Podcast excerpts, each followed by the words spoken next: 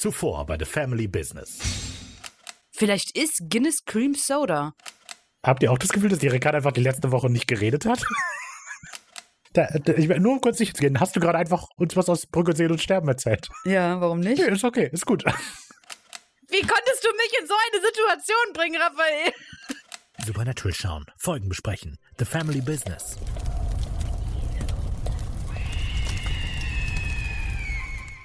Wir haben eine Menge zu tun.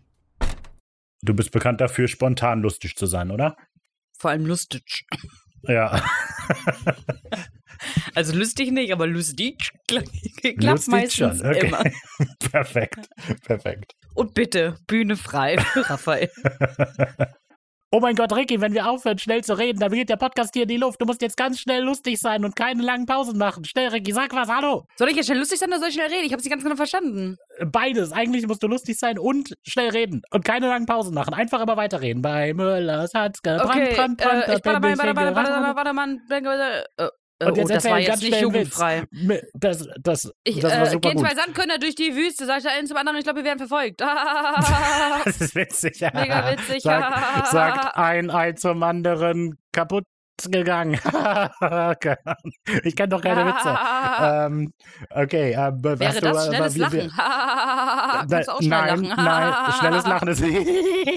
ja, doch, deins war Ich glaube schnell. nicht. Okay, perfekt. Ähm, weil wir müssen jetzt irgendwas machen, damit der Podcast nicht in die Luft geht. Ähm, du repar reparier die, den Fluxkompensator. Schnell, los, los, los, los, los, los, los, los, los. Rafa, dreh das habe diese ich schon Schraube im längst Kreis. getan. Was? Moment, der Podcast geht gar nicht in die Luft? Weißt du, damals, als ich geboren worden bin, ist die erste Sache, die ich mir vorgenommen habe, das zu reparieren. Den Fluxkompensator. Gern geschehen. Ähm, dann danke, du hast diesen Podcast gerettet. Er war ja nie in Gefahr, obviously. Oh, so ist das doch. Die wahren Bedrohungen kommen von hier drin, dem Kopf. Weil der Fluxkompensator war ja schon repariert, bevor die Podcast-Idee war. Aber wenn der Podcast nie in Gefahr war, hat der Podcast dann je existiert? Ja. Ach so. Hä? Was für eine nicht zusammenhängende Frage. Warte mal, wenn diese Wand nicht grün gestrichen wäre, würde es den Podcast trotzdem geben? genau so Das war ist das. eine sehr gute Frage. Aber wir werden Naja, es die nie Frage, herausfinden. die Frage ist doch berechtigt. Es sind diese kleinen Details, die sich aufsummieren und dann am Ende große Konsequenzen haben. Vielleicht also, wenn die Wand blau wäre, wäre auch andere Sachen so unterschiedlich, dass es den Podcast nicht geben würde. Aber, und da kommt jetzt leider mein Aber, die Wand hier ist grün und blau. also, Ha. und die, die Wand ist grün und ich bin blau. Also, Perfektes Stichwort darauf. Äh, hallo mit der Cream Soda. Ich bin ehrlich, ich habe überlegt, ob ich so tun soll, als wäre das nie was gewesen und ob ich vielleicht einfach nicht trinken sollte, aber ich habe mich entschieden, doch. Also ich schütte sie jetzt ein. Diesmal habe ich Eiswürfel in einem Becher. genau, der Rafa zeigt auch in die Kamera und es ist auf jeden Fall Cream Soda, Leute. Wink, wink. Genau, dieser äh, charakteristisch schwarze Flüssigkeit mit der hellbraunen Schaumkrone. Oh, jetzt habe ich schon wieder Lust auf Guinness. Verdammt. Ja, ich werde direkt von dem fantastischen Vanillegeruch begrüßt. Ähm, ja, hallo liebe Leute, ich bin Raphael. Hallo, liebe Leute, und ich bin Ricarda. Oh, das hört sich an wie eine Kindersendung. Und heute Ah. erklären wir euch die Serie Supernatural. Heute besprechen wir nämlich im Rahmen unseres Podcastes The Family Business eine Folge von Supernatural. Das ist eine Serie über zwei ganz, ganz liebe Brüder. Manchmal streiten die sich auch, aber letztlich finden die immer wieder zusammen, weil Familie ist was Tolles. Aber halt, halt, halt. Bevor wir das tun, liebe Kinder, kommen wir doch erstmal zu den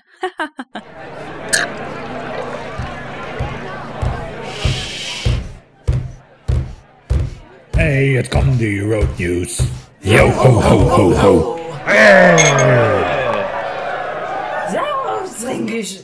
Oh Mann, die Road News. Das ist ein englischer Begriff und heißt Nachrichten von der Straße oder so ähnlich. Straßennachrichten. Ja, aber Straßennachrichten klingt auch komisch. Ja. Und das ist vielleicht eine Lektion. Manchmal sollten Sachen in ihrer Originalsprache bleiben. Toastbrot. Toastbrot zum Beispiel. Ihr habt nicht mitbekommen, dass ich und der Raphael, bevor wir auf Play gedrückt haben, fünf Minuten über das Wort Toastbrot philosophiert haben. Und jetzt die Frage an euch. Heißt es Toastbrot, weil der Toaster Toaster heißt, oder heißt es Toaster, weil das Toastbrot Toast heißt? Rafa hat gesagt, der Prozess beim Rösten dieses Brotes heißt Toasten auf Englisch und deswegen heißt es Toastbrot. Und dann sind wir zu dem Entschluss gekommen, es heißt vielleicht gar nicht Toastbrot, sondern Weißbrot. Und das stimmt. Genau, genau. Aber es waren nette fünf Minuten. Immer wieder gern. Und die wurden gerade perfekt kondensiert von der Ricky auf 20 Sekunden. Ja, vielleicht sollten wir uns nur noch 20 Sekunden miteinander unterhalten. Kommt vielleicht mehr bei Okay. rum. Ciao, ne? Stark. Boah, das sollten wir als Segment machen. Wir sollten beim nächsten Mal, boah, das wird ein Gimmick irgendwann noch. Wir dürfen immer nur 20 Sekunden am Stück reden, dann muss der andere reden. Dafür brauchen wir Nee. immer Stoppuhren und so. Doch, doch, das kommt auf 20 jeden Fall. Sekunden ist ein bisschen krass. Ist das so? Aber guck, so wie jetzt gerade klappt ja auch. Wir dürfen, es darf halt nie einer länger als 20 Sekunden am Stück reden. Ja. äh, Siehst du, da, du tust dich dann schwer damit länger als zwei Sekunden Nein, zu reden. Dann nein, ist ich- 20 Sekunden kein Problem. nee, ich habe halt gerade überlegt, dass es für dich halt absolut keinen Profit hat, weil du viel ähm sagst. Okay, ich auch. Fair, fair enough. Aber du sagst auch, was sagst was da dein, dein Standardding ist? Stark. Nein, nein, das, du bildest dir ein, dass das stark ist, Raphael. Du sagst nicht oft stark. Ich sag Pass immer auf. stark. Du, Leute, Rafa, du- mein, ich habe rausgefunden, meine Catchphrase ist stark. Glaube ich ja nicht. Hör dir mal alte Podcast-Folgen an. Ach so, der private Raffi, der benutzt vielleicht stark. Der Podcast-Raffi nicht. Aber der Podcast-Raffi sagt immer so viel. Was? Bahn, du sagst doch immer, das habe ich doch mal zusammengeschnitten in diesem Outtake, wo du immer das eine sagst. So, also. Nee, also, so. Nee. Oh Gott, okay, so prägen kann es ja nicht sein. Das war auch nur eine Falle, damit ich länger als 20 Sekunden rede. Boom. Ja, siehst du, wie toll das jetzt gewesen wäre, wenn du nur 20 Sekunden hättest reden dürfen. Naja, das kommt später. Das ist auf jeden Fall nicht äh, das heutige Gimmick. Heute gibt es kein Gimmick. Äh, Glaube ich, wenn die Erika da nichts vorbereitet hat. Ja, ist ja, wie ihr wisst, ist ja die Gimmick-Staffel, hä? Hat der Raphael groß angeteasert. genau. Und äh, zwei Sachen gemacht. Und dann kam die Ricky mit den ganzen anderen Ideen. Genau. So, aber wir sind eigentlich in den Road News, Leute. Hallo. Vielleicht habt ihr bemerkt, in den Road News besprechen wir Sachen, die nicht direkt mit der Podcast-Folge zu tun haben oder nicht direkt mit der Supernatural-Folge, die wir besprechen. Und das habt ihr ja gerade mitbekommen. Toastbrot. Genau, Toastbrot zum Beispiel. Möchtest du es zuerst sagen? Toastbrot. Was denn? Okay. Äh, die erste Road News, die Ricarda aufgeschrieben hat, ist, das ist euch vielleicht aufgefallen, Hm. Gab letzte Woche eine Pause. War nicht da. Genau. Also wir, wir waren nicht da. Ist halt die Frage, Genau. ne? Da müssen wir jetzt mal überlegen, wie wir es machen. Gilt das als Mid-Season-Finale? Nein, Nein, tut's nicht. Wir machen nicht. trotzdem Pause. ist- Habt ihr es gehört, Leute? Wir Genau. hören trotzdem Pause. Das ist nämlich meine erste Road News. Wir machen trotzdem die eine Woche Halbzeitpause. Ähm, genau. Ist viel aufgelaufen. Ist stressig im Moment. Ich will die Zeit nutzen, ein bisschen aufzuholen und zu entspannen. Ma machen wir. Sehr schön. Toll, dass das geklärt ist. Dann ist die Frage, wann? Nach Staffel Folge 11. Nach Folge 11. Alles klar. Wisst ihr Bescheid, Leute? Die Frage war schnell geklärt. Sehr gut. Das ist diese erfolgreiche Kommunikation, die man braucht, wenn man einen Podcast zusammen macht. Ja. Ja, und wir sind ein bisschen aus dem Game raus, merkt man vielleicht. Aber heute, wir sind wir, umso lustiger. Ja, auf jeden Fall. Auf jeden Fall. Ähm, vielleicht liegt das auch an der Cream Soda. Wing, wing. Es ist so. es ist ekelhaft. Ist schon ein kleiner. Sadist. Masochist. Nee, du quälst uns ja damit, dass wir das anhören müssen. Was? okay. Äh, ja, schmeckt nicht gut. Egal. Auf jeden Fall. Äh, die große Hauptroad-News. Ähm, wir haben eine super liebe E-Mail von Lara bekommen. Ja, Und ich glaube, das hat uns beide sehr gefreut, die zu lesen. ja. Und also Lara hat uns erlaubt, äh, darüber zu reden. Und dass sie uns Wir geschrieben hat. mussten keine Verschwiegenheitserklärung unterschreiben. Nein, nein. Ich will das. So, we- wenn, ich will nur damit klarstellen, wenn Leute nicht wollen, dass wir das erwähnen, dann einfach nicht sagen und dann erwähnen wir es auch nicht. Aber Lara hat eben geschrieben, dass wir äh, darüber reden können. Und äh, ja, hat uns super gefreut. Und so Da muss ich eingreifen. Sind, Da muss ich, ich weiß. Also pass auf. Deine Aussage finde ich ja nicht in Ordnung. Du hast gesagt, die wenn die Leute nichts sagen, dann erwähnen wir es nicht. Finde ich nicht okay. Ja. Ja, aber es sollte doch Nee, keine so- Widerspruchslösung geben. Man sollte doch lieber, also wie beim, wie beim Organspendeausweis. Es wäre doch viel besser, wenn man von Anfang an hat, aber ihn, also wenn man ihn nicht haben will, erst dann sagt, ich will ihn nicht. Denk mal drüber also nach. da, beim Organspendeausweis stimme ich dir zu, aber an sich, also ich bin da, ich bin der Überzeugung, dass Einwilligung wichtiger ist als Ablehnung. Das heißt, erst wenn es explizite Einwilligung gibt, ist es okay, etwas zu tun. Consent is key. Aber kommt ja auf die Sache an. Ja, genau. Und hier zum Teil, zum Weitergeben persönlicher Informationen, wie zum Beispiel, dass wir eine E-Mail bekommen haben, Uh. ist es sehr wichtig, dass wir da eine, Ein Heikles eine Thema. Einwilligung bekommen. Pass auf, dass das CIA uns nicht hört. Ich finde, also, ich weiß nicht, warum Ricarda da eine große Sache draus macht. Ich finde das vernünftig. Also, die, die Ricarda wird erzählen, wenn ihr uns schreibt, ich nicht. Ja. Äh, super liebe E-Mail, hat uns sehr gefreut.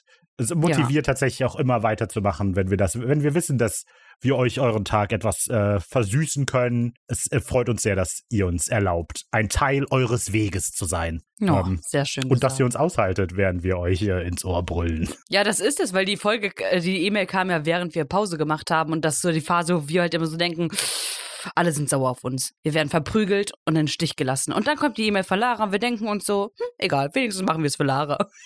Genau, genau. Wenigstens eine Person, die uns mag. Nein, wir wissen, ihr mögt uns alle. Wie kann man auch nicht? Gut. Genau. Wollen wir vielleicht mal einfach zur Folge kommen? Wie lange sitzen wir hier schon? Okay. Okay, aber erstmal, Äh. hallo Lara, schöne Grüße. Hallo Lara. Wir besprechen Supernatural Staffel 6, Folge 10. 10, 10, 10, 10, 10, 10, 10, 10, 10, 10, 10, 10, 10, 10. Im Deutschen trägt sie den Namen Express in die Hölle. Hölle, Hölle, Hölle. Hölle, Hölle, Hölle. Nice. Auf Englisch heißt sie Caged Heat. Hüt, hüt, hüt. Eingesperrte Hitze. Damit werden wir 114 von 327 Folgen besprochen werden haben. Und das ist ein richtiger E M-E-I-L-E-E-N-S-T-E-I-N-L-I-E-D. Da waren eh War zu viel, glaube ich. buchstabiert? E M-E-I-L-E-N-S-T-E-I-N. Perfekt. Perfekt. Und jetzt singt alle mit, denn erst dann wird. Nee, denn erst. Äh, Dann okay. wird es zum Und Hit. zum Hit. Ba, Ähm, ba, ba, ba. Lied.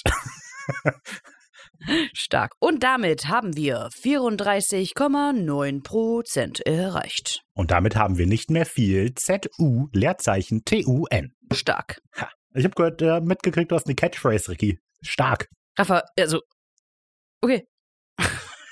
Du wolltest damit sagen, ich kopiere dich. Auf jeden Fall. Du hast die gleiche Frisur wie ich. Du, dein Name fängt mit den gleichen Buchstaben an. Geil, alles klar. Tut mir leid. Du bist Das- jünger als ich, also technisch gesehen imitierst du mein Alter jedes Jahr. Also, ne? Ja, tut mir leid, dass wir Geschwister sind. Danke. Cage Teat ist der englische Name dieser Folge und das ist der Name eines Films aus dem Jahr 1974 über ein Frauengefängnis. Der deutsche Titel hat den etwas anrüchigen Klang Das Zuchthaus der verlorenen Mädchen. Ja. Keine Ahnung. Der deutsche Name Express in die Hölle ist ebenfalls ein Filmtitel, allerdings für den Film Runaway Train. Im Deutschen hieß er eben Express in die Hölle. Und da geht es um zwei Flüchtlinge aus einem Hochsicherheitsgefängnis, die sich auf einem nicht zu bremsenden Zug wiederfinden. Und, Wie kommen Sie ähm, dahin? Äh, ich glaube, die springen auf den Zug auf, dann fährt der los und dann gehen die Bremsen kaputt oder so. Ist eine gute Metapher, ne? Ist eine gute Metapher, muss man sagen. Ist es? Naja, sie springen auf einen Zug auf, der verwirklicht sich und hält nicht zum Stehen an. Also schon. Zu was hält er denn dann an, wenn er nicht zum Stehen Na, anhält? guck mal, zwei Gefängnisinsassen haben, gehe ich mal von aus, was falsch gemacht im Leben. Sonst würden sie nicht im Gefängnis sein. Die brechen aus, was auch wieder falsch ist. Und dann gehen sie auf den Zug. Ach so, weil sie was losgetreten haben. Da gibt es jetzt kein Zurück mehr. Ja, ich so. Ja, das ist tatsächlich sehr poetisch. Ja, ich habe, äh, ich verstehe nicht ganz, warum die Folge so heißt, wie sie heißt. Also dieser Fokus auf Gefängnis und so weiter. Okay, in der Folge stecken Sam und Dean so ein bisschen im Knast vielleicht, aber in einem so halb nur. Ähm, naja, bisschen weit hergeholt, finde ich. Egal, Ja. egal. Wo ich aber schon darüber geredet habe, was in der Folge passiert, wie wäre es mit der Zusammenfassung, damit wir alle wissen, was in der Folge passiert. Mac ist back und sie wird erst wieder gehen, wenn Crowley tot ist. Und weil sie und die Winchesters damit etwas gemeinsam haben, kommt es zu einer unerwarteten Zusammenarbeit. Die Anti-Crowley-Koalition wächst, als Sam und Dean auch noch Cass und Samuel ins Boot holen. Fast sieht es so aus, als hätte die ungleiche Truppe eine Chance, bis einer von ihnen sie verrät. Es gibt einen Verrat im Anti-Crowley-Team. Oh, oh, oh. Ja, äh, ist es ein Verrat am guten Geschmack, Ricky? Ja, weil Crowley kritisiert wird. Hör mal, so nicht. Oh, shit. Nicht mit meinem Mark Shepard. Nee, weiß ich nicht. Also tatsächlich ist die Folge okay, finde ich, glaube ich. Oder so. Also vielleicht mag ich sie oder so. Ich weiß nicht. Ich weiß ja gar nicht mehr, wie sie mögen anfühlte. äh, ja, aber doch, sie gefällt mir. Also irgendwie, klar haben die Charaktere auch weiterhin ihre Fehler, aber irgendwie, weiß nicht, vielleicht war auch die Pause ganz gut, dass man nochmal so durchatmen kann. Ich weiß nicht, ich weiß nicht, ob die Folge, also ist es wirklich die Folge, die ich mag? Oder dass wir eine Woche Pause Vielleicht hatten? Nein. mochte ich einfach nur die, Wo die freie Woche. ja, genau. Nee, weiß ich nicht. Aber ich glaube, ja, ich, ich sag einfach mal, ich mag die. Okay, äh, ah, das, das sind doch positive Nachrichten. Äh, war, mein erster Eindruck zu der Folge war erstmal, dass die Folge sehr sexuell aufgeladen wirkt. Also ich glaube, teils so, ist das ja. Absicht. Das ist so ein bisschen Max Charakterzug. Ich weiß nicht, ob das immer schon Max Charakterzug war, aber Nee. zumindest in dieser Folge ist das, ist das sehr klar, dass sie das quasi benutzt, um um die, Ma die Kontrolle über die Situation zu haben. Also das ist mir direkt aufgefallen in der, in der Folge, fand ich irgendwie komisch. Aber egal. Die Folge Mhm. selber ist tatsächlich mal wieder so eine reine Story-Folge. Also es gibt kein Monster of the Week oder so, es ist einfach nur eine Story, die wir mal erzählen. Und ähm, die macht jetzt nicht sonderlich viel falsch, würde ich sagen. Ich, die macht jetzt auch meiner Meinung nach nicht sonderlich viel wirklich richtig. Also die macht nicht viel mit den Charakteren, aber sie ist auch nicht langweilig. Und ich denke, das ist immer ein gutes Plus. Und deshalb würde ich sagen, dass die Folge so gutes Mittelfeld ist. Bislang, ja. Sehr gut. Also ist okay. Ist okay. Stark. Ja, und bevor wir dann aber wirklich dazu kommen, die Folge auseinanderzunehmen, kommen hier zunächst die. In einer Zeit vor der unseren. Gab es Autoren und Regisseure, die Welten erschufen und Königreiche zerstörten. Kommt mit auf die Reise In die Welt der, Eckdaten. Lasst euch verzaubern. Die Folge hatte ihr Debüt in den USA am 3. Dezember 2010. Und natürlich fragt ihr euch, ab wie vielen Jahren ist diese Folge und dafür gibt es natürlich, ihr wisst es, eine Eselsbrücke, die natürlich, ihr wisst es, eine Quersumme enthält. Natürlich. Die Folge erschien am 3. Dezember 3 mal 12, 36, im Jahr 2010. 2010 ist 2010 und 20 mal die Quersumme von 10, also 20 mal 1, ist 20. Und 36 minus 20 ist... 16! Hey! Hey, Yeah. wer hätte das gedacht? Ja, dann kommen wir doch. Ich, ich hätte es gedacht. Ja. Weil äh, alle Folgen sind ab 16 mittlerweile. Das haben Das sie, glaube ich, aufgehört in der dritten Staffel, unterschiedliche äh, Altersfreigaben zu geben. Mhm, Oder in der vierten, fünften? Naja, auf jeden Fall ist das schon seit einer Weile. genau. Ja, dann kommen wir doch zu den Autoren dieser Folge. Denn ja, ihr habt richtig gehört, es sind Autoren. Und zwar zwei. Der erste davon ist Brett Matthews. Es ist das zweite Mal, dass er eine Folge macht, von nur dreimal. Also wir sind damit über die Hälfte schon wieder weg und sehen ihn auch nicht mehr so oft. Der hat zuvor die Folge Vampire weinen nicht gemacht, die fünfte dieser Staffel. Wir erinnern uns natürlich an die Folge, in der Dean zum Vampir wird. Und er macht als nächstes und letztes dann die 16. Folge dieser Staffel und dann waren sie alle weg. Wer noch nicht ganz weg ist, ist die zweite Autorin und zwar Jenny Klein. Genau, die ähm, hat hier mit Brett zusammen an der Story gearbeitet und die hat schon, äh, und das macht sie schon zum zweiten Mal. So, wenn man das also, wenn man das so liest auf Deutsch, Story mit Brett. ja, ich habe das, auch- hab das auch eben so gelesen. ähm, Das genau, ist eine die gute hat mit, äh, Redewendung. Das ist aber meine Story mit Brett. ja, das ist, weil die so ein Brett vom Kopf hat, die Folge. Mm. Okay. Das war der Witz der Woche. Ich hoffe, er hat euch gefallen. äh, genau, das ist das zweite Mal, dass sie eine Folge macht, von insgesamt neun. Ähm, das letzte Mal hat sie an der seltsame Fall des Dean Winchesters gearbeitet. Und ich möchte sagen, dass sie da auch, also dass sie da auch nur mit Credits hat und nicht die Folge allein geschrieben hat. Aber das habe ich jetzt nicht nochmal überprüft. Ich glaube aber, mich erinnern zu können, dass das so war. Als nächstes arbeitet sie dann in Staffel 7 äh, wieder an einer Folge mit, nämlich der Folge 16 von Schwarzen Schwänen. Was ein toller Name ist. Ja, voll. Von Das ist schon Schwarzen richtig Schwänen. stark. Ja, Mhm. ja. Das sowieso, also somit eins meiner liebsten Namensklischees, wenn etwas mit von beginnt. Mm. Die Odyssee von blauäugigen Libellen. Ich habe recherchiert und zwar hat sie letzte Folge zusammen mit jemandem gearbeitet und zwar niemand geringer als Sarah Gamble. Wer hat's gedacht? Ah, ah, stark, cool. Oh, Sarah Gamble hat der seltsame Fall des Dean Winchesters gemacht. Na dann. Ja, das stimmt, ja, die war ja auch cool. Stark. Gut, Sarah. Ja. Hä? Hättest vielleicht mal das Ganze in diese Staffel mit übernehmen können.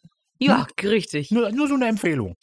aber gut, aber gut. Genug Sarah-Bashing. Genau, kommen wir nämlich zum Regisseur dieser Folge und zwar ist es Robert Singer. Genau, zum 18. Mal schon führt er Regie in einer Folge von 48 Mal. Das heißt, wir haben immer noch 30 Folgen mit ihm. Also, das ist ja auch schön. Das ist ja auch schön. Wir freuen uns immer, wenn Robert was macht. Äh, zuletzt hat er die dritte Folge dieser Staffel gemacht, der dritte Mann, und wird als nächstes die letzte Folge dieser Staffel machen, der Mann, der zu viel wusste. Hm. Ui. Auch die letzte Folge von Eric Kripke, der Mann, der zu viel wusste. Ja, Erinnere mich nicht dran. Na gut, damit sind wir durch, durch die kleinen Details und ähm, Randnotizen und können zur eigentlichen Folge kommen. Dafür haben wir natürlich immer jemanden parat, der uns dadurch hilft oder die uns dadurch hilft. Wir wissen gar nicht, das Übergangsgeräusch, das hat eigentlich kein Geschlecht. Ähm, Nee. Aber auf jeden Fall, genau, es ist das Übergangsgeräusch. Und wenn du bitte einmal dazukommen wollen würdest. Vielen Dank. Ja, das war das Danke. Übergangsgeräusch. Und das bedeutet, wir kommen zur Folge zuerst zum Rückblick, damit wir wissen, was wir wissen müssen, um diese Folge zu verstehen. Ob Mac diese Folge wohl wichtig wird? Kleine Erinnerungen stützen an sie, vor allem aus Joes und Alice Todesfolge, bilden auf jeden Fall den Anfang des Rückblicks. Dann geht es auch wieder um Alphas und Crowley ist natürlich auch wieder mit von der Partie. Wir erinnern uns, der neue König der Hölle sucht das Fegefeuer für die Expansion seines Business.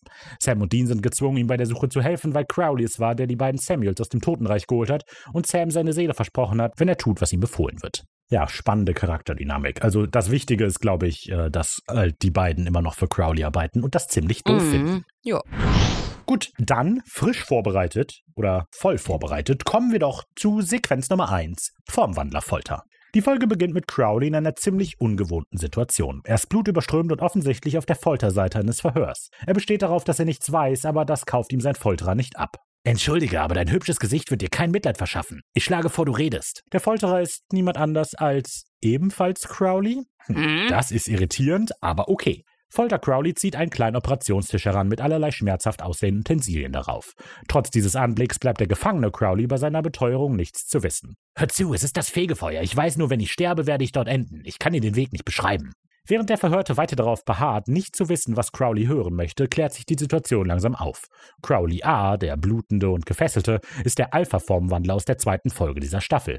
Wie für ihn üblich, hat er die Gestalt seines Gegenübers angenommen. Wo das geklärt ist, kann der echte Crowley dann ja jetzt zum Eingemachten kommen. Es hat ganz schön viel Schweiß und Blut gekostet, also seinen Schweiß und das Blut unzähliger Popelformwandler, aber der Dämonenkönig ist jetzt im Besitz einer Waffe, die auch Alphas vernichten kann. Crowley greift zu einem silbernen Messer und erklärt, dass es aus purem Iridium besteht. Ein teurer Spaß. Es wäre billiger, ein Schloss auf dich fallen zu lassen, aber ich denke, wir sind uns einig, dass es sich lohnt. Genau, ihr habt's gehört, Iridium ist die Mhm. Waffe der Wahl gegen Alphas. Und Iridium ist eines der seltensten Elemente der Erdkruste, deshalb auch diese Anspielung an teurer Spaß und dass es so teuer ist eben. Es hat einige Anwendungsbereiche tatsächlich, wird allerdings nicht im großen Maßstab benutzt. Und äh, einer der Hauptgründe ist eben, dass es sehr hart ist, sehr dicht, damit sehr schwer und auch einen sehr hohen Schmelzpunkt hat. Das macht es auf der einen Seite sehr interessant als funktionales hm, Baumaterial, sage ich mal, ähm, ist aber auch eben sehr unpraktikabel, weil es schwer zu fördern ist. Und ähm, genau, so sind es dann wenige Tonnen, die jährlich gefördert werden von diesem,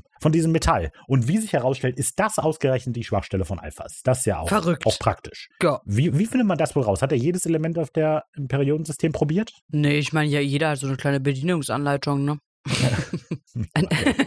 das ist so, wie was im T-Shirt steht, nicht über 60 Grad waschen und bei, bei Alpha steht halt bitte nicht mit Iridium waschen. nicht mit Iridium schneiden. Ah, ja, da- das, das könnte sein. Das könnte sein. Aber ich will nicht darüber nachdenken, wo dieser Zettel wohl sein könnte. Machen wir weiter. Machen wir weiter. Mit diesen Bildern lasse ich euch äh, allein zurück. Der Dämon bietet dem Formwandler also noch ein letztes Mal die Gelegenheit zu reden, bevor er anfängt, ihn zu filetieren. Aber natürlich bleibt er hart. Na gut, er hat es so gewollt.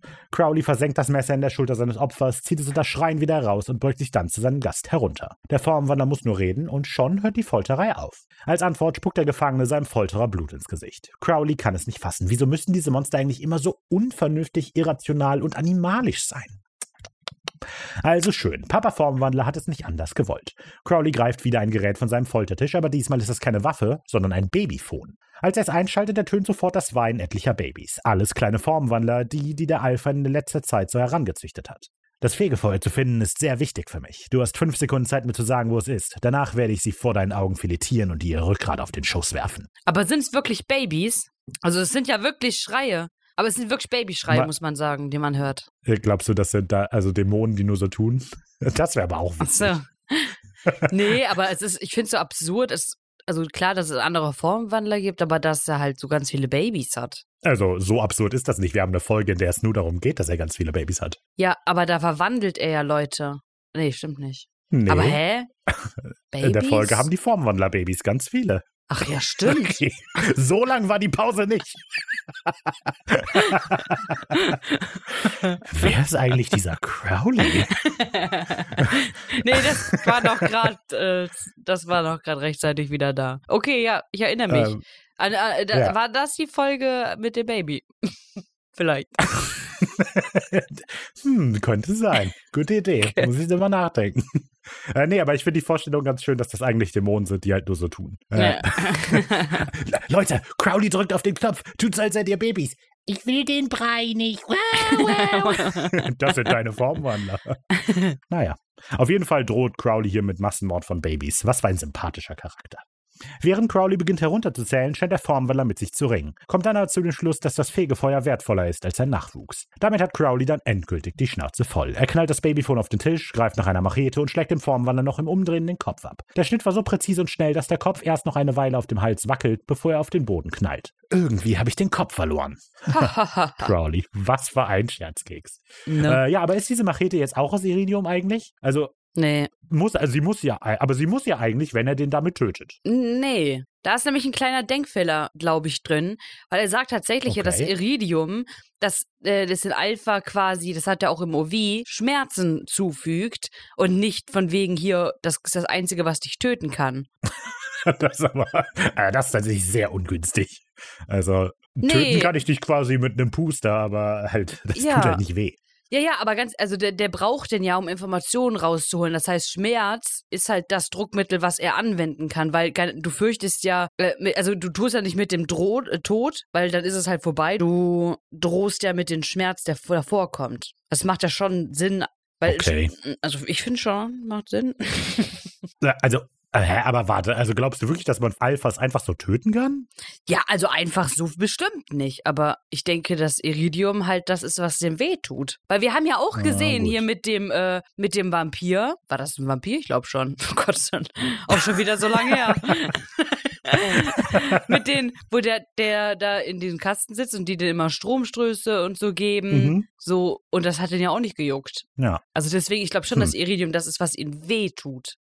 na gut. Ähm, aber dann ist die Frage, warum Crowley den überhaupt die ganze Zeit schlägt. Also der hat dem schon ein paar Mal ins Gesicht geschlagen, bevor der den hier mit dem Iridium foltert. Ja, und da habe ich gedacht, dass er eventuell dieses Iridium gar nicht hat. Weil er, wir, wir sehen ja nicht mal, dass er es ausprobiert an ihn oder so. Vielleicht hat er es einfach Er nur als. es ihm in die Schulter. Ja, das ist richtig. Oh Gott, ist das lange her. Stark. Wie ihr merkt, in meinem Ähm, Kopf okay. ist diese Woche nur Toastbrot. ja, Ja, gut. äh, ist ja okay. ähm, ja, okay, äh, gut. Na, äh! Gott. Bevor es noch unangenehmer für mich wird. Genau, genau. Aber hey, vielleicht wird es ja unangenehmer in der nächsten Sequenz. Wow. Sequenz Nummer zwei: Mac und KKG. Sam und Dean sind gerade dabei, ihren Teil der Abmachung mit Crowley einzuhalten. Es ist mitten in der Nacht und Sam und Dean parken den Impala am Rande eines hell beleuchteten Fabrikgeländes. Zwei Männer in einem dunklen SUV haben scheinbar schon auf sie gewartet. Es wäre voll lustig, wenn die keinen dunklen SUV hätten. Dunkle SUVs sind so typische Bösewichtautos, aber es wäre so voll schön, wenn die einfach irgendwie einen grünen Twingo hätten oder so. Oh Das wäre einfach mal nett. Oder nee, nicht? ich glaube nicht, dass Leute, die grüne Twingos fahren, nett sind. Okay, okay. Dann halt ein nettes Auto. Was ist ein nettes Auto? Der Impala ist ganz nett. Okay, das, das, oh Gott. Wenn Sam und Dean da sitzen und auf die warten. Nee, ein Twingo ist schon ein nettes Auto, weil mit dem Twingo, also diesen alten zumindest, ist es ja so, dass du den, oder viele machen, dass du ja Wimpern an die, an die Scheinwerfer machst. Das sehe ich auch nur bei Hm. Twingos. Und man darf Leute schlagen, wenn man einen Twingo sieht. Nein, bei Nicht? gelben. Twingos und gelbe Autos, oder? Ist das nicht beides? Was nicht smart? Ich habe das Gefühl, wir beide sind nicht sonderlich smart heute. äh, machen wir weiter. Ich schlage einfach immer zu. Deswegen habe ich keine Freunde. Okay. Unsanft hilft Dean einen gefesselten Mann mit einem Sack über den Kopf von der Rückbahn des Impalas und übergibt ihn den beiden Männern. Der Gefangene ist offenbar ein Rougarou. Als Gegenleistung verlangen die Winchesters Crowley zu sehen, aber der ist gerade Geht dich einen Scheißdreck an, beschäftigt. Das geht den Brüdern ziemlich gegen den Strich. Sie würden lieber mit dem Boss reden, als mit einem austauschbaren, humorlosen, dämonischen Handlanger. Ja, und das, das, die Konversation ist lustig, finde ich. Und sehr schlagfertig vom Dämon, muss ich sagen. Weil Dean sagt, wo ist Crowley? Und der Dämon sagt, der vögelt einen Nutzer, aber ich bezweifle, dass er deine Hilfe braucht. Und das schon, also sehr schlagfertig. Also ich Ja, fand's gut. stimmt. Ich mag den Dämon. Habt ihr sowas trainiert? Ich glaube, die trainieren sowas. Die müssen ein Schlagfertigkeitstraining haben. Da- Das ist so, erst kommen Dämonen, so typische Dämonensprüche, so, oh mein Gott, dann versuch's nochmal. Und dann kommen halt so schlagfertige Reaktionen, wenn das Gespräch weitergeht. Ja, ja, ja, die auch so wirklich dann halt äh, zum Gespräch passen auch vor allem. Mhm. Ja. Und nicht irgendwas, irgendwas Unpassendes. Irgendwie so. Wo ist Crowley? Mein CD-Spieler hat jetzt schon seit mehreren Stunden Probleme beim Abspielen.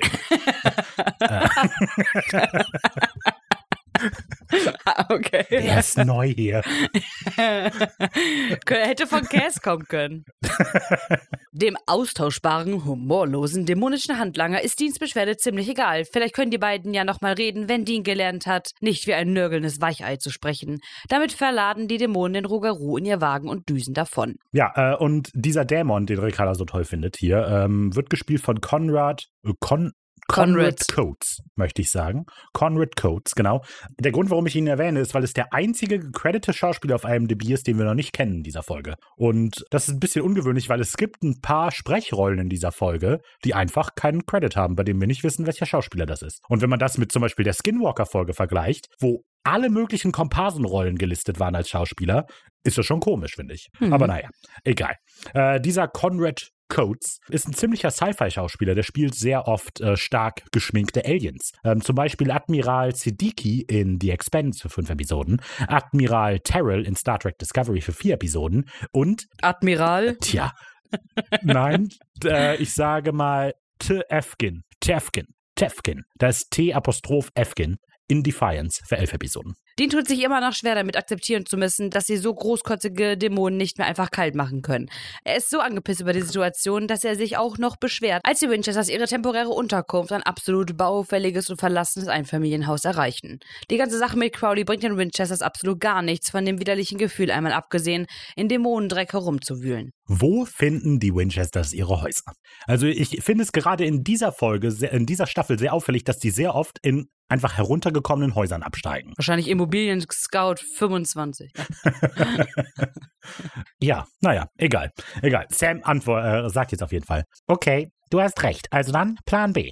Ach ja, wir haben keinen. Und solange bis wir einen haben, tut mir leid, Mann, leg dir einen Vorrat an Seife an. Und das ist schon interessant, weil Sam jetzt auch keinen Plan B hat. So, weil in alle Hunde kommen in den Himmel, haben wir uns auch lustig darüber gemacht, dass es ja eigentlich selbstverständlich ist, einen Plan B zu haben. Und jetzt haben, haben sie einfach keinen. Weil sie keinen Hm, Ausweg. Also sie haben sich gar nicht die Mühe gegeben, einen Plan B zu haben, oder? Ja, ja, gut, aber ich glaube, wir haben uns ja in Alle Hunde kommen in den Himmel darüber lustig gemacht, dass, also, man muss keinen Plan B haben, um nicht zu dem Schlu um zu dem Schluss zu kommen. Vielleicht sollten wir nicht einfach gehen, sondern versuchen, denen zu ja, helfen. okay. Ja, ah, gut. Aber, aber, du, aber du hast schon recht, dass Sam eigentlich immer sehr improvisationsfreudig war. Und Ja. hier möchte es aber nicht riskieren. Sam ist überzeugt, dass Crowley ihr einziger Weg ist, an seine Seele zu gelangen. Deshalb müssen sie mitspielen, ob sie wollen oder nicht.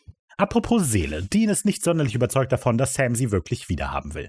Klar, er arbeitet für Crowley, was ihm natürlich ach so unangenehm ist, aber wann waren Dämonen jemals vertrauenswürdig? Crowley wird die beiden übers Ohr hauen, sobald er hat, was er möchte. Ja, und wieder mal, in alle Hunde kommen in den Himmel war es so, dass Sam das Gleiche gesagt hat über den Typen, über den Hundi, dass der Böse immer die anderen verraten wird. Und jetzt ist aber Dean, der das sagt. Also hier sind sehr umgedrehte Rollen, möchte ich sagen. So wie der Rafa immer sagt. Rafa, das ist eine Catchphrase, möchte ich sagen. Hm, ich möchte sagen, dass ich dem nicht zustimme, aber ich habe das Gefühl, dass du recht hast.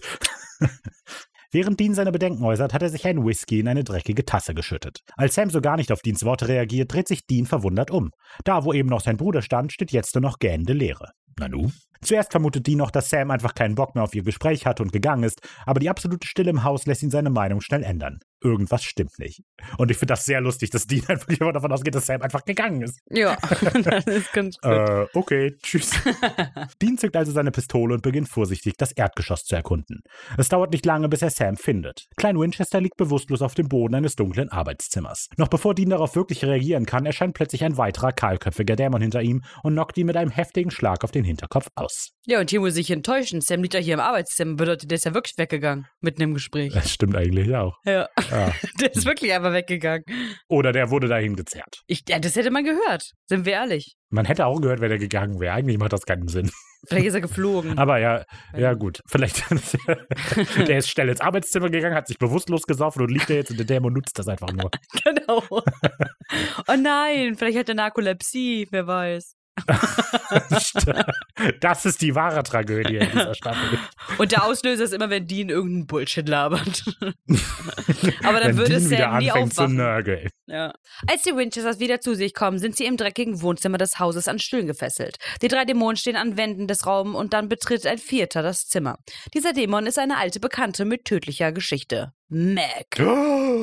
Dieses kleine Miststück. Wenn du weiter so nett von mir sprichst, eröffnet das ganz neue Horizonte. Erstes Mal pervers hier. Also das ist halt, wie gesagt, also ich habe das schon im ersten Druck gesagt, aber also es ist halt Max Ding, so halt sexuelles Innuendo zu benutzen, um äh, so die Kontrolle über Situationen zu haben. Genau, der merkt euch ja, nur so kann man Männer begeistern, scheinbar. ich überzeuge mit meinem unglaublich tollen Humor.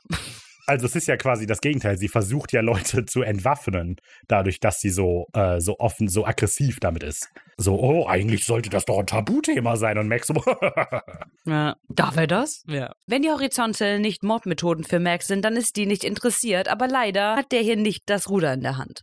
Mac will Sam und Deans Boss sprechen. Die Winchesters stellen sich natürlich dumm, aber das können sie sich sparen. Die Dämonin weiß, dass Sam und Dean für Crowley Monster beschaffen. Ja, ich habe gelesen, dass ursprünglich wohl Lenore, der Vampir aus der dritten Folge der zweiten Staffel, die Rolle von Mac übernehmen sollte. Also eigentlich sollte Lenore wiederkommen und mit den beiden zusammenarbeiten, um Crowley zu jagen.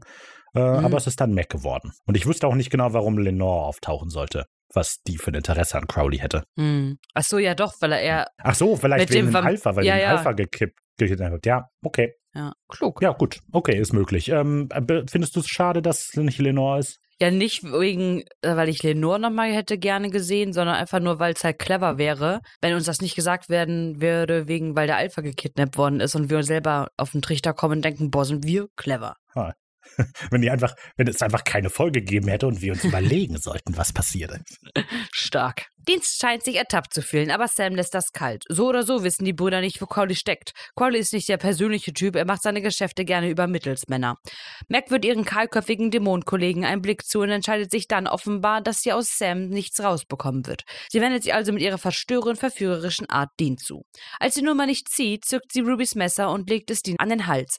Wenn Dean ihr nicht sagt, was sie hören will, dann wird sie anfangen, es aus ihm herauszuschneiden. Ja, und hier aus irgendeinem Grund, also das hat, äh, liegt nicht an der Folge, aber aus irgendeinem Grund hat es mich total verwirrt, dass Mac hier das Messer hat. Ich habe Ja. wirklich die ganze Zeit überlegt, wann Mac den beiden in früheren Episoden mal das Messer geklaut hat. So, es ist natürlich, also natürlich wird die wahrscheinlich einfach denen das Messer geklaut haben, als die beiden ohnmächtig waren, aber in meinem Kopf präsentiert die das so und alle gucken so darauf, als hätte die denn das vorher abgenommen. Mhm. Ja, kann man Genau, schon annehmen. Ähm, also ist nur, ich wollte nur meine Verwirrung mit allen teilen. Ja. Dean muss schlucken, aber Sam beginnt fast augenblicklich zu lachen. Süß, wie Mackie auf große Nummer macht.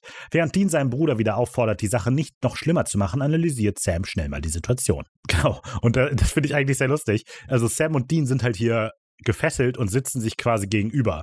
Das heißt, die haben keine Möglichkeit, quasi nonverbal miteinander zu interagieren. Und Sam fängt so an zu reden und lacht die aus und so, "Haha, du bist, äh, du kannst doch gar nichts machen, was willst du eigentlich? Und Dean die ganze Zeit, Sam, das ist jetzt wirklich nicht der richtige Augenblick. Sam, Sam, und das ist so, also die, die Situation ist dadurch total komisch. Das ist, also in einer Komödie wäre das quasi eine lustige Situation, aber hier soll das halt voll ernst rüberkommen. Aber Dean sitzt halt so, Sam, jetzt, also bitte, du redest uns doch immer weiter in die Scheiße.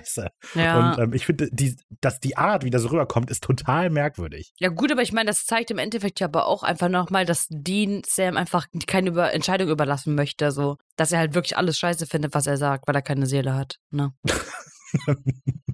Gott, jetzt redet er schon wieder, halt die Schnauze. Ja, hä, aber genau so ist das doch. Hat er sogar selber gesagt. Ja, ja, ja, das stimmt schon. Hm. So wie Sam das sieht, ist Mac absolut aufgeschmissen. Wenn sie die beiden tot sehen wollen würde, dann wären sie schon tot, aber Mac braucht sie. Die Dämonin und ihre kleine Gruppe von Unruhestiftern sind auf der Flucht. Und hier, ich finde es ein bisschen sehr weit hergeholt, dass Mac die beiden nicht töten kann.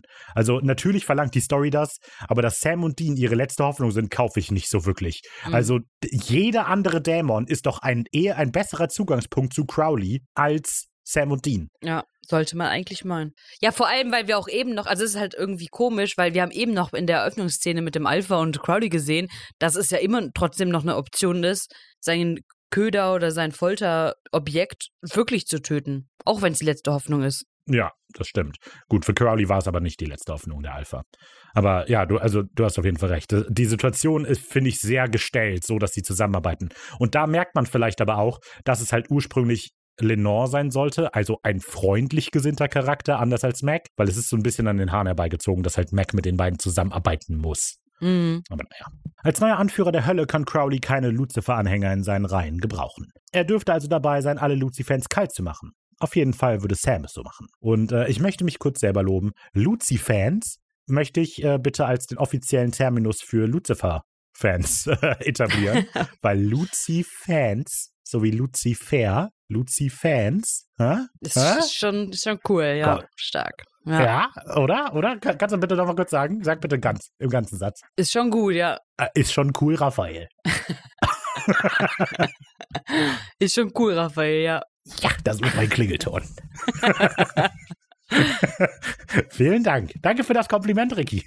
Bitte. Mac und Konsorten kommentieren das mit einem langen Schweigen, was für Sam Bestätigung genug ist. Die kleine Gruppe von Gesetzlosen hier muss Crowley töten, bevor er sie töten kann. Und Sam und Dean sind die einzigen, die sie zu Crowley führen können. Entweder er oder sie. Tja, ich hoffe, ihr beide verliert, aber viel Glück. Von jetzt auf gleich hat sich damit das Blatt gewendet. Sam ist plötzlich der am längeren Hebel und deshalb unterbreitet er Mac einen Vorschlag.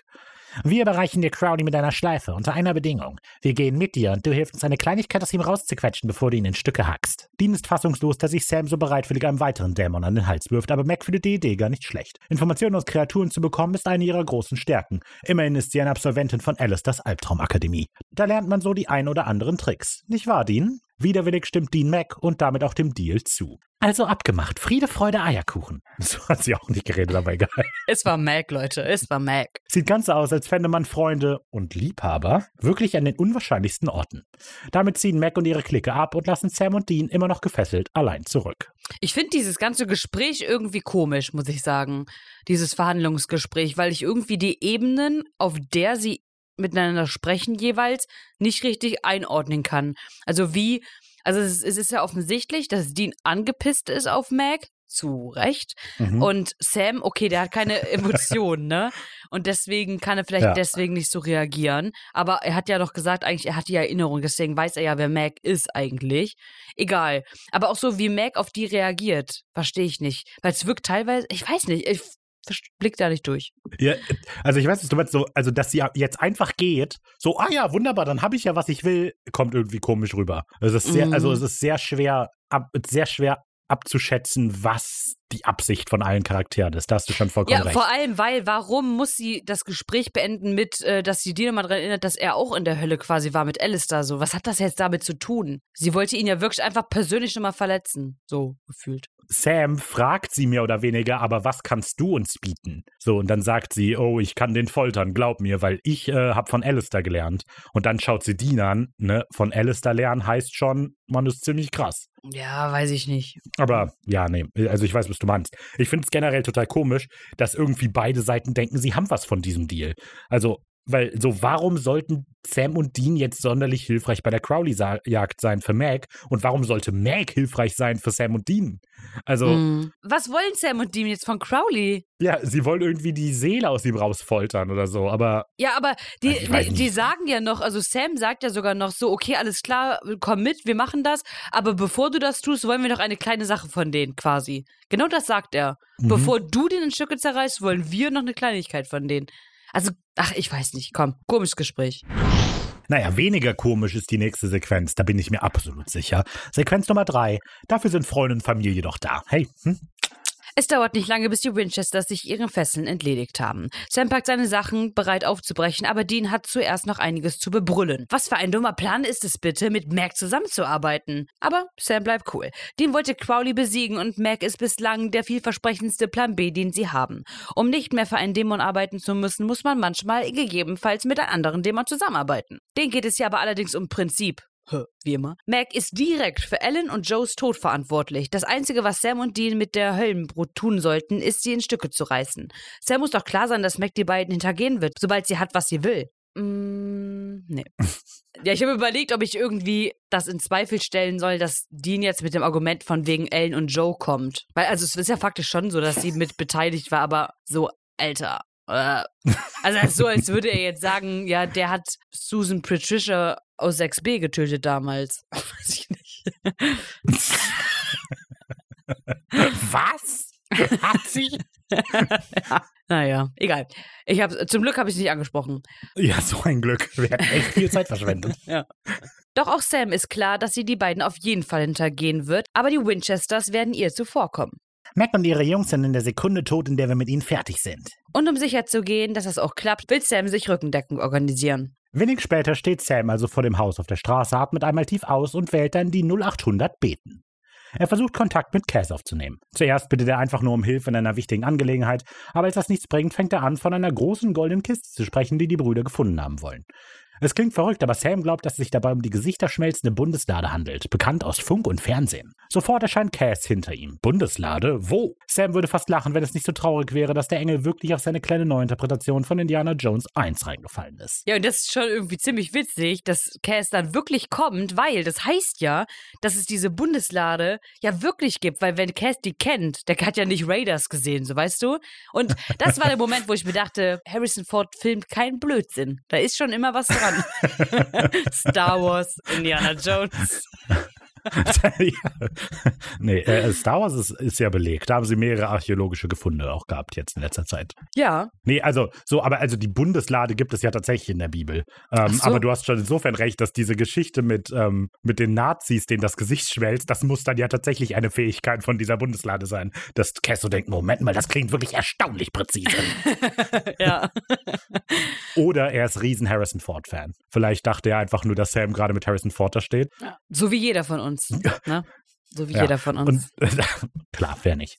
Nee, ähm, was aber auch irgendwie lustig ist, Cass scheint also die ganze Zeit zu hören, was Sam sagt. Und dann erst als quasi, als die Bundeslade erwähnt wird, geht sein kleines Radar an. Also der entscheidet sich einfach aktiv, die zu ignorieren. Der hört einfach konstant zu und sobald Bundeslade kommt, oh, ja, ist er da. Man kann doch so also Meldungen machen, wenn gewisse Dinge irgendwo geschrieben werden, dass man benachrichtigt wird. Google Alert. Ja.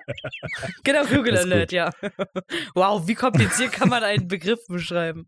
Naja, und da ist mir auch schon wieder hier aufgefallen, das hatte ich schon mal gesagt, dass ähm, der Dean eventuell befürchtet oder sich selber in Sam ohne Emotionen sieht. Und tatsächlich ist es ja auch so, so diese Anspielungen auf dem alten, älteren Film, nicht so alten, muss man sagen, vor allem zu der Zeit nicht so alten, obwohl doch, doch, ist schon, ist schon ein Jahrzehnt her. Indiana Jones 1, ja ist doch. schon ein Jahrzehnt oder ja, 15, äh, 17 Jahre her, glaube ich sogar.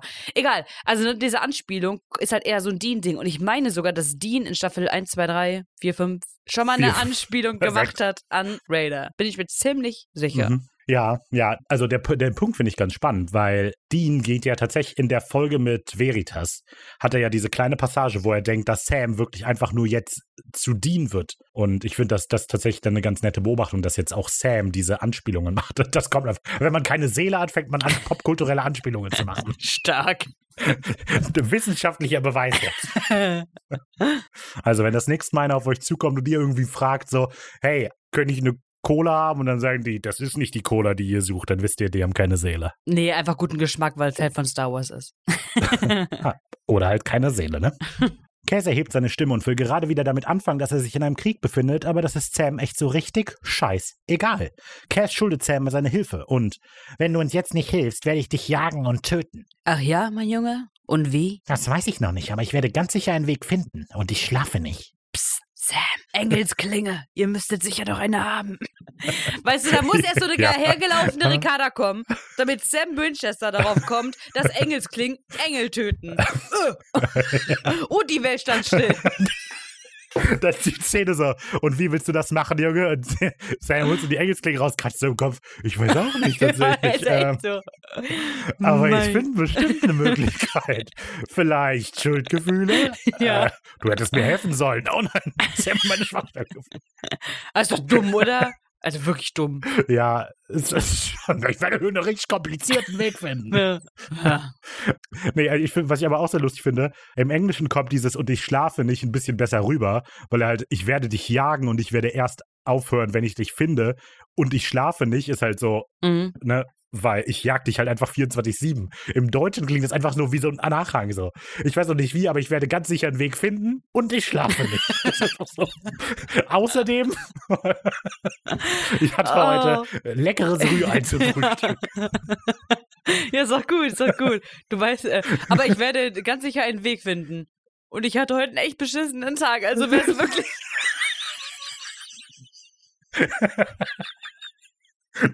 Ja. Ist doch alles gerade ein bisschen schwierig, Castiel. Dann wurde ich von German niedergeschlagen. Und es ist auch nicht so einfach, keine Seele zu haben. Der Dean und dann der Bobby. Ja, Ja, mag ich. Genau. Äh, Und das macht auch ganz schön Eindruck. Wenn auch nur den Eindruck, dass Sam ganz dringend professionelle Hilfe braucht. Tja, was denkt Cass, warum Sam ihn angerufen hat? Ähm, Und ich muss sagen, dieses Du brauchst Hilfe, ich brauche deine Hilfe, die Entgegnung von Sam, ist in dem Kontext eigentlich richtig cool. Die Frage ist, ob Sam das so geplant hat. Hat Sam sich gesagt, und jetzt werde ich dir mal richtig Angst machen, weil ich keine Seele habe und dann sagen, du musst mir helfen, ansonsten solltest du Angst haben? Oder passiert das einfach nur so? Also ist das unabsichtlich? Also das, das Argument von Sam ist ja quasi, guck mal, wie dumm ich mich benehme, wenn ich keine Seele habe, wenn du mir nicht hilfst, mache ich noch was Blödes. Das ist ja quasi das Argument, das Cass überzeugt, ihm zu helfen. Hm. Ist die Frage, ob das Sam absichtlich gemacht hat. So, und ich werde dich töten, du. Also ob das absichtlich war oder ob er eben einfach nur gesagt hat, ich werde dich töten, du. Und dann hilft Cass ihm deshalb. Egal. äh, Finde ich auf jeden Fall ganz clever. Das wollte ich nur damit sagen. Okay. Wenig später marschieren Sam und Cass dann gemeinsam in das baufällige Haus, in dem die Winchesters gerade untergekommen sind. Sehr zur Überraschung von Dean. Er hätte nicht erwartet, dass Cass sich tatsächlich blicken lassen würde. Dafür sind Freunde doch da. Castiel macht sich direkt an die Arbeit und so dauert es sich lange, bis er einen Ritualtisch aufgebaut hat. Der Engel wirft ein Streichholz in eine kleine Schüssel, aber nichts passiert. Crowley scheint alle Geschütze aufgefahren zu haben, um nicht gefunden zu werden. Sieht ganz so aus, als müsste Team Freier Wille es auf die altmodische Art versuchen. Die altmodische Art ist in diesem Fall scheinbar eine abgedunkelte, bizarre Antikensammlung. Während unsere Rechercheure. Wow. Ist das ein Wort? Ich glaube schon. Hm, ja. Du kannst auch Recherchierenden sagen. Die zu recherchierenden. Während unsere Rechercheure. Rechercheure. Ich dachte, weil Regisseure immer so gut schon rüberkommen. Ja, merke ich. Während unsere Rechercheure.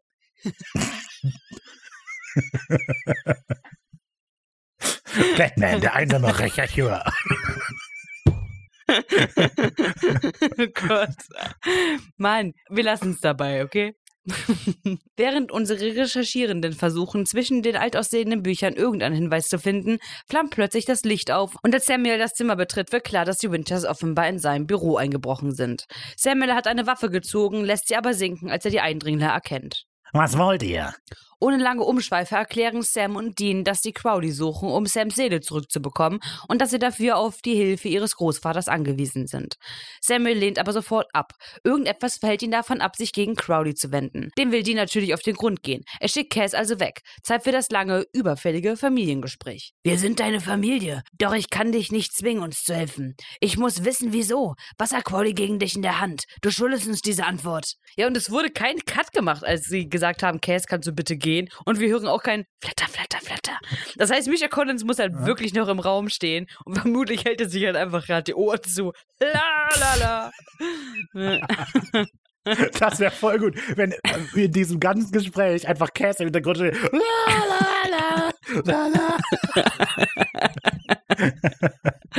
ja, Das wäre stark. Ja, muss ja so gewesen sein. Hm. Samuel scheint einen Moment zu überlegen, ob er den beiden wirklich eine Erklärung schuldig ist, aber entscheidet sich dann offenbar dafür. Er geht zu einem Schreibtisch, öffnet eine Schublade und zieht damit ein Foto heraus. Es ist eine Autogrammkarte von Amy Gominick. Äh, äh, ich meine, ein Bild von Mary. Wer ist Amy? Ach so, das ist die Schauspielerin. Das ist die Schauspielerin. von- Ja, weil also das Foto sieht halt so sehr wie eine Autogrammkarte aus. Das ist so. Und hier habe ich meine Tochter einmal auf einem Konzert getroffen. Das ist so, das ist so eine Barney-Geschichte. ja, genau. Das ist so wie Barney denkt, dass der Preis ist, äh, Der Preis hier, ist der heiß Preis ist heiß Moderator sein Vater ist und denkt, das ist meine Tochter. Nein. oh, das ist aber wirklich traurig, wenn man die Folge mit Barney kennt. Oh. Ja. Naja. Crowley hat Samuel versprochen, dass er Mary wiederholen wird, wenn er ihm hilft. Weißt du, was der eine Unterschied zwischen uns ist? Ihr kennt das Leben ohne sie. Es ist offensichtlich, dass Dean mit sich ringt. Ein Teil von ihm versteht genau, wie Samuel sich fühlt, aber das bezweifelt sein Großvater doch sehr. Und das ist mega cool, weil Dean ja ein Leben mit dem echten Sam mit Seele kennt, aber Samuel nicht. Mega geil. Oh. Mega geil. Ey, ja, das ist ja richtig gut. Da, oha, da, Mic drop. ich mein, Ja, doch. Das, äh, wow. Das ist richtig gut. Ja.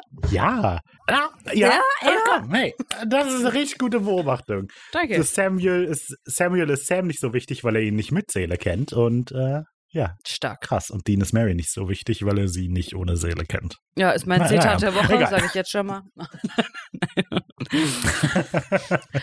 Mary ist seine Tochter und er hat die Möglichkeit, ihren Tod ungeschehen zu machen. Solange auch nur eine winzige Chance besteht, dass Crowley wirklich sein Wort hält, solange wird er tun, was er tun muss, um Mary wiederzubekommen. Deans Stimme ist kraftlos, während er Samuel versucht zu erklären, dass er einen gefährlichen Weg einschlägt. Was Samuel da versucht, ist falsch und es wird nicht gut enden. Du erbärmlicher Heuchler. Ich bitte dich, aus unseren Fehlern zu lernen. Es scheint in der Familie zu legen, alles nur noch schlimmer zu machen, wenn man glaubt, damit eine Verwandte retten zu können. Samuel hat die Chance, den Teufelskreis der schlechten Entscheidungen aus sentimentalen Gründen zu brechen. Und es klingt fast so, als würde Dean bereuen, Sam damals zurückgeholt zu haben. Ende Staffel 2. Ähm, äh, ja, ja. Also das, das hat aber ja schon seit einer Weile, das irgendwie so. Warte mal. Wir bringen uns echt dazu, sehr merkwürdige Sachen. Dean war der Erste, der zurückgeholt worden ist von den Toten. Aber da, Sam hat sich nicht dafür geopfert. Ah ja, da, ah ja, ja, John hat sich recht. geopfert. ja. Das heißt, John ist hier der Übeltäter. Ach was. Ja, also und, und John hat ja auch quasi das normale Familienleben geopfert, indem Ja, er ja. sich entschieden hat, ähm, den Gelbäugigen zu jagen. Ja. Da meint es wahrscheinlich eher darauf hat- bezogen und nicht auf Sam. Na, vielleicht, es geht ja noch weiter zurück. Mary hat ja auch ihr Leben geopfert für John damals. Wieder John. John ist das John? Problem. Es wird immer klarer. John Cena! Du, du, du. Nee. Okay, Deans emotionale Rede stößt auf taube Ohren. Samuel muss Mary einfach wiederhaben. Dean ändert also seine Taktik. Angenommen, Samuel bekommt Mary wirklich zurück, weil er sich jetzt weigert, den Brüdern zu helfen. Was würde Mary sagen? Super, Daddy. Danke, dass du dich mit dem Dämon eingelassen hast und dich gegen meine Söhne gewandt hast, um mich zurückzuholen. Das reicht, ich hab genug. Raus jetzt hier.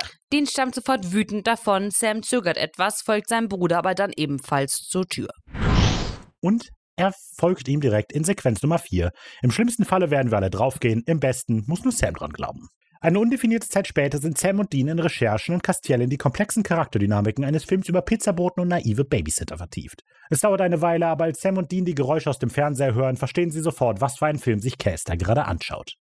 Es gibt ein kurzes, aber unangenehmes Hin und Her über Erotik-Etikette und dann klopft es glücklicherweise auch schon in der Tür. Die Brüder zücken ihre Waffen und Dean geht vorsichtig nachsehen. Ist einfach eine komische Situation. Ich weiß nicht, wer auf die Idee gekommen ist, dass das irgendwie spaßig ist. Ah, Ja, also es ist ja schon irgendwo, also klar, es ist schon lustig, aber es ist sehr unpassend, weil Cass ja eigentlich momentan so die seriöse Schiene fährt und nicht der, ich tu mal so als, äh, nicht ich tu, aber ne, ich verstehe keinen Menschenanstand. Hm. Unpassend. Einigen wir uns darauf. Ja. Als er öffnet, steht da Samuel. Wortlos drückt Dean seine Waffe weg. Wortlos drückt er seine Waffe weg, die kommt dann immer so hoch. Nein, Waffe, jetzt nicht. Das ist eigentlich ein ganz lieber, das macht er eigentlich sonst nie. Geh auf deinen Platz. Und dann verliert die so eine. klopft so an. Da verliert die so eine Kugel und dann muss der das aufheben mit so einer Kacktüte. Die Hüllen, Die die Patronen nach dem Schuss. Oh Mann, das, ja, das, so es klopft an der Tür, Dean reflexartig schießt zweimal in die Tür. Hey! hey. Sehr gut. Ja. Er bellt immer so laut, aber damit er das, wir wollten das ein bisschen reduzieren, haben ihm deshalb jetzt einen Schalldämpfer geholt. Das war so als Genau. Maulkorb. Boah, mega. Wie cool. Ja, Pistolen, die schießen, töten nicht.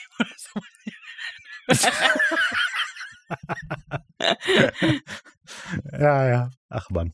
Ja, aber also, wenn irgendjemand eine, so eine Beziehung zu seinen Waffen hat, ist es Dean. Also Ja. insofern. Ja. Und dann malt er so die Spitzen immer, äh, so wie Leute, wie manche Leute ihren Hunden irgendwie die Nägel anmalen oder so. Ach ja. naja.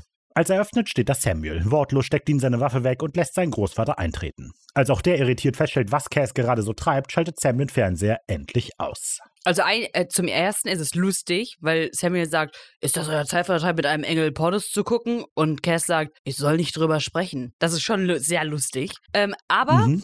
Da noch mal eine Sache, die mir hier nicht gefällt. Die hatten wir schon irgendwann mal bemängelt. Aber dieses, es ist einen Cut her, dass wir gesehen haben, dass Samuel sagt, hör mal, da bin ich nicht dabei. Und jetzt, Ja. drei Minuten später, äh, Samuel steht vor der Tür. Ich glaube, wir hatten das sogar schon mit Ja. Samuel. Also irgendwas ist bei Nee, dem, mit glaube ich, Bobby. nicht Hat, ganz. das hatten wir mit Bobby und Jody. ja? Ach ja. Nein, Bobby, ich werde dir nicht helfen. Klopf, klopf, klopf. Hi, ich werde dir helfen. Und hier ist das Gleiche, ja. Ja. Naja, aber hier ist ja immerhin, da ist ja was passiert. Wir erfahren ja später, dass da was passiert ist. Mhm. Aber ich weiß, was du meinst. Das ist so, welche Spannung genau soll das jetzt erzeugen? Na, naja. Samuel hat sich die Worte der Winchesters nochmal durch den Kopf gehen lassen und ist zu dem Entschluss gekommen, dass Mary gewollt hätte, dass Samuel ihren Söhnen hilft. Er zieht eine Karte aus seiner Tasche, auf der ein kleiner Ort nahe Lebanon, Missouri eingekreist ist. Es ist halt seine, es ist deine Karte, Ricky. Meine? Ja, ja, Ricarda Hä? mit der Nummer von Patrick Bateman, weil du Ach immer so. Karten dabei hast. So. Ja, ganz viele von USA, von Kanada. Nein. Samuel Campbell, Monsterjäger. Äh, vielen Dank. Was sollen wir jetzt damit? Nein, nein. Es ist ein, eine Karte, auf der ein kleiner nahe Lebanon, Missouri eingekreist ist. Nach allem, was er weiß, lässt Crowley alle gefangenen Monster dorthin bringen. Ähm, und es ist schon nicht die präziseste Angabe, die ähm, Samuel da macht. Denn der Maßstab dieser Karte, den er reicht, ist richtig groß und der Kreis ist auch sehr großzügig um diese Stadt gezeichnet. Also so, er gibt ihm so die Karte, ja, ja, er ist genau hier und ist halt so halb Kansas eingekreist. Einfach einen Globus mitgebracht. Ja. Meine Recherchen haben mir gegeben, dass er sich irgendwo auf diesem Planeten aufhält.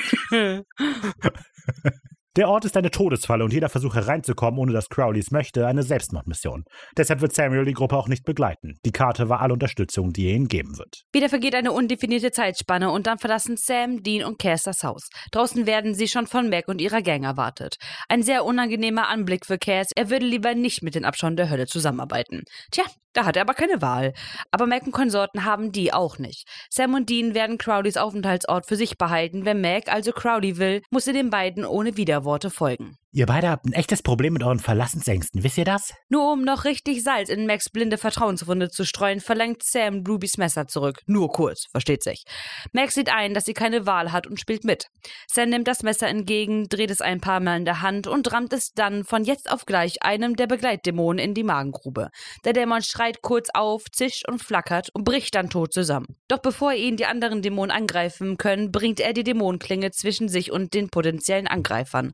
Irgendwie war Sam davon überzeugt, dass der Handlanger mehr daran interessiert war, Sam und Dean zu töten, als die Mission zu erledigen und aus irgendeinem Grund scheinen die anderen Dämonen das einfach zu akzeptieren. Und ich verstehe die Situation überhaupt nicht. Nee. Also das kommt total aus dem Nichts, dieses Abstechen. Und ich verstehe noch nicht mal genau, was der Vorwurf ist, den Sam da macht. Also so, es kommt irgendwie so rüber, als wäre irgendwie, als würde der Dämon die ganze Zeit versuchen, Sam und Dean zu töten, aber der hat ja überhaupt nichts gemacht. Also Der wirklich einfach das nicht. Einzige, was der, der hat einmal ein bisschen zu lange auf Dean geguckt, als Mac und er dann den Raum verlassen haben. So, aber ist da, also ist das jetzt schon, das ist mein Bruder, wehe, du guckst den noch mal an.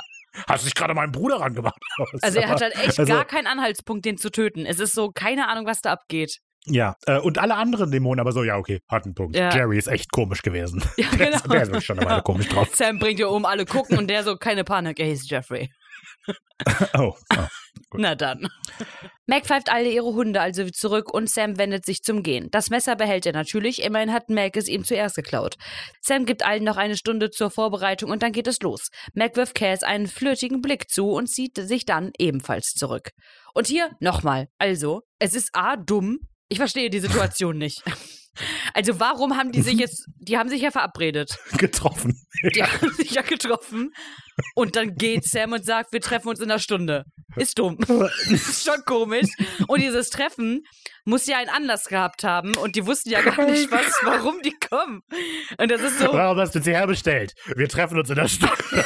ja. Das ist, oh nein. Das ist wie mein, das, oh, okay, das hört er nicht, aber das ist hier wie mein Wassertyp da, der, der, der Mann, der immer zu mir kommt, der, der, der bei mir klingelt und sagt, dass er morgen früh vorbeikommt. So, hä? Danke. Ja, aber vielleicht hat, Aber, ja. weiß nicht, vielleicht hat auch Sam, ich meine, er hat einen Typen getötet, vielleicht hat der Flitzekacke gehabt, weil er sich. muss erstmal duschen. Hat, hat schlecht gegessen. Schlecht gegessen. Ja. Die letzte Pizza war nicht mehr so in Ordnung. Ja, vielleicht hat er sich einfach erschrocken, als die dann doch auf ihn los wollten. Ich meine, Wer hätte damit rechnen können? ja. Oh Mann. Und trägt irgend so eine Jogginghose dann beim Einsatz. Äh, ich habe nur so die Hose gewechselt. Die andere passte nicht zu meinen Augen.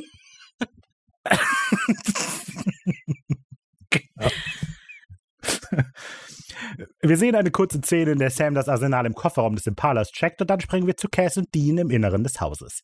Dean packt gerade Salz und Weihwasser in seine Tasche und Cass starrt einfach ins Leere. Als Dean fragt, warum der Engel nicht bei der Vorbereitung hilft, erklärt er, dass er Zweifel über die Mission hat. Allerdings nicht, weil er befürchtet, es möglicherweise nicht zu schaffen. Er ist besorgter über das, was passieren wird, wenn alles funktioniert. Ich bin mir nicht sicher, ob es klug ist, Sams Seele zurückzuholen. Das ist wahrscheinlich das Letzte, was Dean erwartet hatte.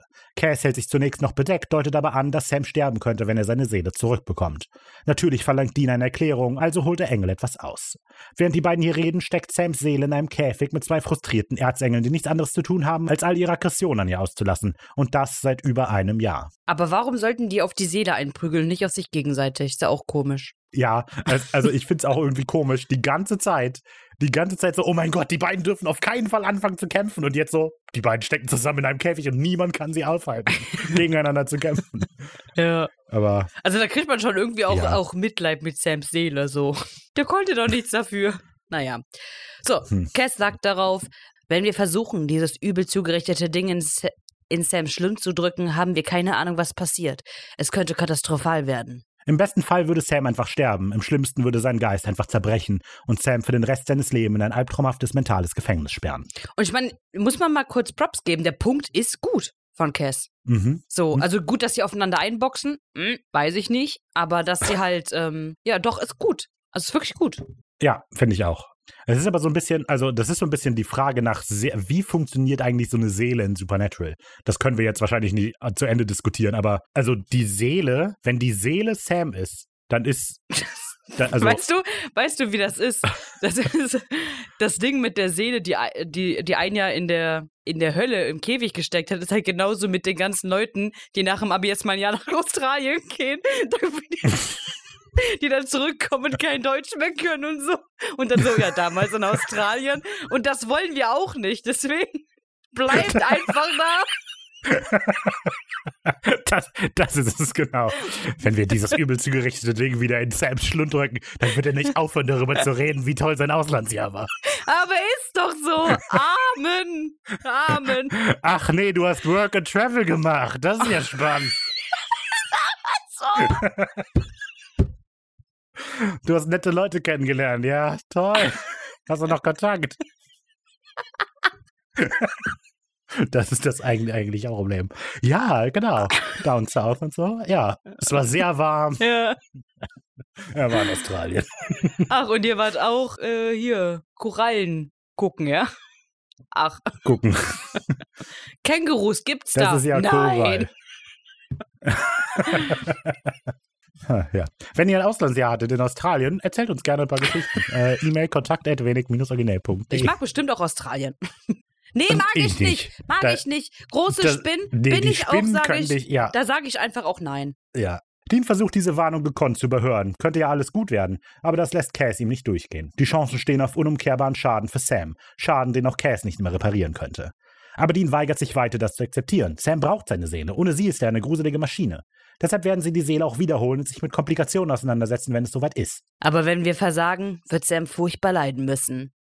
Dean hat offenbar genug davon, die Sache zu diskutieren. Er packt die letzten Sachen und verlässt dann ohne ein weiteres Wort das Zimmer. In einem verrückten Reveal stellt sich dann heraus, dass Sam scheinbar doch die ganze Zeit in der Zimmerecke stand. Wow.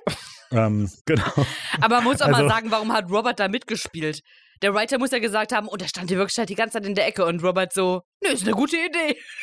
Also, da habe ich da noch gar nicht drüber nachgedacht. habe ich mehr erwartet. Vor allem, also ich glaube irgendwie, es soll eigentlich sein, dass Sam auf dem Flur steht und das nur so überhört, aber es, aber der Dean geht nicht raus auf den Flur. Mhm. Sam steht einfach mitten im Zimmer. Und aber ich, gerade als Regisseur muss dir doch irgendwie so auffallen, Sam steht die ganze Zeit in dieser Ecke. Irgendwie ist das dämlich. Ja. Vielleicht sollten die nicht über ihn reden, während er in der Ecke steht. Ja, oder ist wieder so Narkolepsie-Ding. Der ist vorhin mal irgendwie da umgekippt und ist jetzt gerade wieder aufgewacht. so.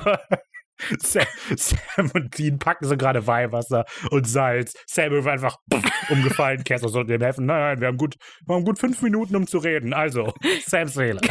Genau. So, äh, aber zur eigentlichen Situation, mal charaktermäßig, ähm, erinnert mich die Situation hier sehr an Staffel 4 Dean, wo es ihm offensichtlich nicht wirklich darum geht, Sam zu helfen. Es geht ihm nur viel mehr darum, halt den Sam zurückzubekommen, den er glaubt verloren zu haben. Also der Ja. will sich halt nicht wirklich damit auseinandersetzen, was Sams Problem ist. Der will halt einfach nur, ich hätte gern Sam wieder zurück. Und genau, der ist ja nie auf Sam in Staffel 4 angegangen und jetzt macht er das gleiche auch in Staffel 6 Mhm. ja, ist spannend irgendwie, aber das ist auch irgendwie ein Problem. Das macht Dean so mega unsympathisch in dieser ersten Staffelhälfte, finde ich. Ja, voll. Und ich habe das Gefühl, die erste Staffelhälfte basiert aber irgendwie darauf, dass wir irgendwie mit Sam, äh, mit Dean mitfiebern sollen. Aber er ist halt ist unsympathisch. es so? Ich Keine weiß es Ahnung. nicht. Egal. Auf jeden Fall kommt jetzt Sequenz Nummer 5. It's a trap! Ach was. Qualis Unterschlupf ist natürlich wieder einmal das Riverview Mental Hospital in British Columbia, aber das wissen Sam und die natürlich nicht. Sie stehen mit ihrem ungleichen Einsatzteam aus drei Dämonen, zwei Menschen und einem Engel vor einem nächtlichen, ziemlich heruntergekommenen Krankenhaus nahe lieben Missouri. Missouri? Missouri. Alabama, Arkansas, Missouri. Was? Okay, ne, Missouri. Hallo Missouri, gibt es denn auch einen Mr. Suri? Mr. Uri? Ah, ne, aber den Witz hast du, glaube ich, schon mal gemacht. Ich bin mir, glaube ich, ziemlich sicher. Ah. Nein! Es ist auffällig still, aber Cass kann die dunkle Energie des Ortes bereits spüren. Wenig später hat sich der Engel in das Innere des Gebäudes teleportiert und öffnet den Rest seiner Crew so eine der Seitentüren.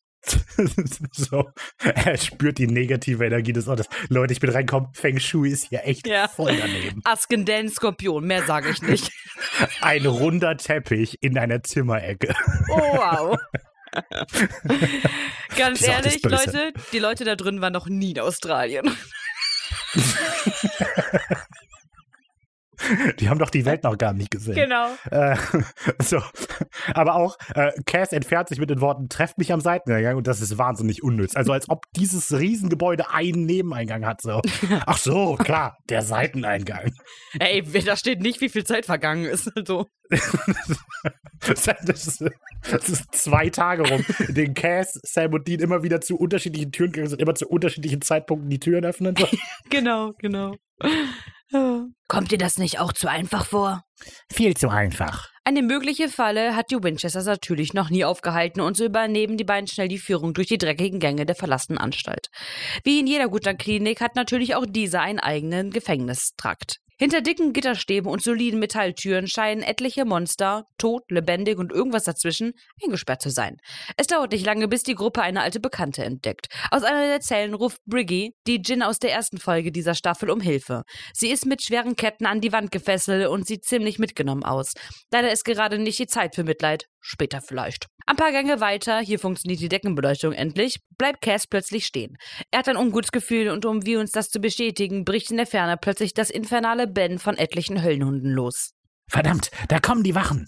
Anstatt sofort zu reagieren, schauen sich alle Mitglieder der Gruppe erstmal eine Weile panisch an und entscheiden sich dann irgendwo doch einfach die Beine in die Hand zu nehmen und loszustürmen. Ja, und diese Szene mit den Cuts in die Gesichter und dann auch noch mehrfach ist echt komisch.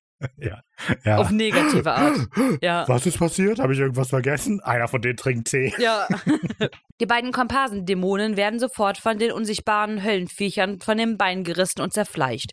Die schreienden Scooby-Snacks geben Sam und Dean genug Zeit, eine Zwischentür zu schließen und mit einer Salzlinie und einem Holzblock zu versperren. Mac hatte scheinbar nicht damit gerechnet, dass die Jagd auf den König der Hölle eventuell etwas gefährlich werden könnte und entscheidet sich deshalb, den Kopf in den Sand zu stecken. Winchester und Co. können es gerne weiter versuchen, aber sie wird jetzt verduften. Cleveland soll zu dieser Jahreszeit sehr schön höllenhundfrei sein. Das Gute daran ist, wenn sie meine Fleischhülle auffressen, gewinnt ihr ein paar Sekunden. Mac wirft also ihren Kopf zurück und reißt den Mund auf, bereit, ihre Höhle zu verlassen. Aber nichts passiert. Cass kombiniert schnell, dass Crowley den Ort verzaubert haben muss. In diesen Komplexen kann niemand seine Hülle verlassen. Sieht ganz so aus, als müsste Mac noch eine Weile bleiben. Kammer ist ein Missstück, Missstück. Das ist ein guter Spruch. Also, Ja. äh, Im Deutschen ist er auch gut, aber im Englischen ist er natürlich nochmal ein kleines, äh, so ein kleines bisschen snappiger. Karma's a bitch, bitch. Finde ich gut. Ach ja, ich finde es bei beiden gut. Ja. Ist auch, ist auch, ist auch im Deutschen gut. Aber es ist nur, Miststück sind zwei Silben, Bitch ist eine und deshalb ist es ein bisschen. Ja, ja. Ey, ey, alles gut, alles gut. So, und diese Höllenhunde, also dieser Vorschlag von Mac, von wegen, sie tut sich jetzt dahin und gibt sich als Scooby-Snack aus, funktioniert doch nicht, oder? Weil es ist ja im Endeffekt ein, dann ein toter Mensch, der da liegt und ja gar nicht das, was die aufhalten soll. Ein toter Mensch kommt dir ja nicht in die Quere. Ich glaube, das war, also, ich glaube nicht, dass das jetzt wirklich der Plan von Mac war. So, ey, ich habe eine voll gute Idee, ich gehe und ihr kümmert euch hier allein drum rum. Also, das war halt eher so sarkastisch, ne? Meinst du? ich. Okay. Sam zückt plötzlich das Messer, was ihm nur einen verächtlichen Kommentar von Dean einbringt. Sam kann die Hunde nicht sehen, will er einfach blind mit dem Messer in der Luft rumfuchteln. Aber Sam hat gar nicht vor, selbst gegen die Hunde zu kämpfen. Stattdessen hält er Mac die Klinge hin. Sie soll die Hunde zurückhalten. Zu aller Überraschung widerspricht Mac dem Plan gar nicht, sie lehnt allerdings das Messer ab. Die Winchesters werden es für Crowley brauchen. Dean will gerade anzweifeln, dass Mac ohne Waffe eine große Chance hat, aber da überrascht sie die Gruppe erneut. Ihre Waffe ist scheinbar die Kraft der Liebe. Oh Gott. Ohne Vorwarnung wirft sie sich Cass an den Hals und fesselt den Engel in einem innigen Kuss. Unbemerkt von allen scheint sie dabei, etwas aus seiner Tasche zu stehlen. Schließlich löst Mac den Kuss und lächelt Cass an. War doch gar nicht so schle. Plötzlich greift Cass nach Mac, wirbelt sie herum und demonstriert einmal, wie so ein Kuss auszusehen hat. oh Bei. Sam und Dean scheint gleichzeitig das Betriebssystem abzustürzen, während Cass und Mac so tun, als hätten sie gerade die Leidenschaft selbst erfunden. Ja, die Story kommt bestimmt von Becky. ja, ist gut möglich. Irgendwann beendet Cass den Kuss. Was war das? Das habe ich vom Pizzaboten gelernt. Tja, Also, es ist, Komisch. also, wir schütteln gerade beide den Kopf. Also Das muss man, glaube ich, das nicht so kommentieren. Kom- Wir lassen es einfach mal so stehen. Also, wa was so merkwürdig ist. So, wir nehmen hin, Mac nutzt, Mac nutzt irgendwie sexuelle Spannungen als ihre Waffe oder so. Aber Cass versteht das ja alles gar nicht. Also, was hat. Aber deswegen ist halt umso komischer, dass er darauf reagiert. Dass er, Ja, Die zurückküsst. es ist einfach eine komische Situation. der findet die doch abartig. Ja, also alles. Wer weiß. Mac braucht noch ein paar Sekunden, um sich von dem unerwarteten Zungentango zu erholen, zückt dann aber die Engelsklinge, die sich Cass eben gestohlen hat. Wollen wir hoffen, dass das Ding auch bei Höllenhunden funktioniert. Genau. Und hier, das Alberne ist, dass das impliziert, dass Engel diese Klinge wirklich einfach nur mit sich rumtragen. Ja. In Staffel 4 und 5 kam das immer so rüber, als würden die die aus dem Nichts herzaubern, so dass die plötzlich aus dem, aus dem Ärmel fällt und so weiter. Aber hier einfach, nee, der hat die einfach in der Tasche die ganze Zeit. Und das ist halt albern irgendwie. Ja, ja. Wir hatten das ja mit dem Rückspringseil oder so, ne? Hatten wir ja. Während Sam, Dean und Cass davonstürmen, geht Mac in Kampfhaltung. Der heiße Atem der Hunde, der unter der Tür durchquillt, verweht nach und nach die Salzlinie und auch der Holzblock hat kaum eine Chance gegen das Gewicht der Bestien, die sich immer wieder gegen die Tür werfen. Schließlich brechen beide Verteidigungslinien. Die Hunde stürmen auf Mac los und werfen sie zu Boden. Die Dämonin schwingt verzweifelt die Klinge, Blut spritzt, Stoff reißt. Cut. Richtig spannend, richtig spannend. Genauso spannend geht's auch in Sequenz Nummer 6 weiter. Zu Gast in der Casa Crowley. Sam, Dean und Cass arbeiten sich weiter durch die Eingeweide des Gebäudes, als Cass plötzlich in einem hellen Lichtblitz verschwindet. Während Dean noch versucht zu verarbeiten, was gerade passiert ist, hat Sam den Übeltäter schon entdeckt. Nicht unweit der Treppe, die die drei gerade heruntergekommen waren, steht Samuel. Er hat seine Hand in der Mitte eines blutigen Siegels gedrückt. Ja, das ist doch nicht das normale Siegel, Nein, oder? ist es nicht. Ich habe auch keine Ahnung, was. Ich habe wirklich recherchiert. Keine Ahnung, was das ist. Es ist ja so eine 3 und eine 7.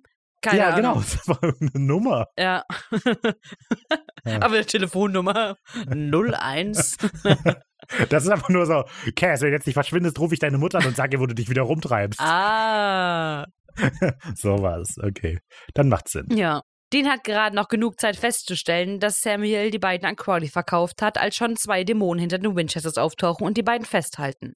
Samuel ist wirklich ein absoluter Goldesel. Selten hat sich so ein Kauf so gelohnt. Ja, äh, genau. Crowley nennt hier Dick Cheney als seinen letzten großen Kauf, der sich so richtig gelohnt hat. Und das war äh, der und der war der Vizepräsident unter George W. Bush. Und äh, Supernatural macht gerne Witze über den. Über George. Hatten wir schon mal irgendwie. Ach, Dick Nee, Cheney. über Dick Cheney. Ja, das war ein Bruder. Davon habe hab ich nicht mal einen Vortrag über den gehalten hier? Ich glaube schon. Wahrscheinlich. Oder nee, ich habe von der Watergate-Affäre, da habe ich, glaube ich, was erzählt. Ach komm, hör mal. Quali muss ich habe von der Watergate-Affäre erzählt. Quali muss zugeben, dass ihm die ganze Sache hier wirklich in seinem schwarzen Herzen wehtut. Er hat die gezwungene Unterwürfigkeit der Winchesters wirklich sehr genossen, aber naja, mittlerweile sind sie einfach zu unberechenbar geworden. Wirklich schade. Wir wissen natürlich alle, was kommt, nachdem der große Bösewicht lange und breit erklärt hat, warum die Helden jetzt leider sofort sterben müssen. Er geht, lässt die Helden mit seinen Handlangern alleine und die sperren die Helden erstmal in einer Zelle. Aber immerhin getrennt. Bei Meg läuft es aber zum Glück deutlich besser. Sie steht wieder und hat gerade den letzten Höllenhund mit einem Stich in den Kopf in den Hundehimmel befördert. Sie sieht ziemlich mitgenommen aus, aber immerhin hat sie gewor... Ah, da schwingt plötzlich von links eine Faust ins Bild, die Meg von den Füßen holt. Wäre ja auch zu schön gewesen. Ja, ist schön gewesen. Wäre auch wär wirklich zu schön gewesen, wenn du den Absatz durchbekommen hättest.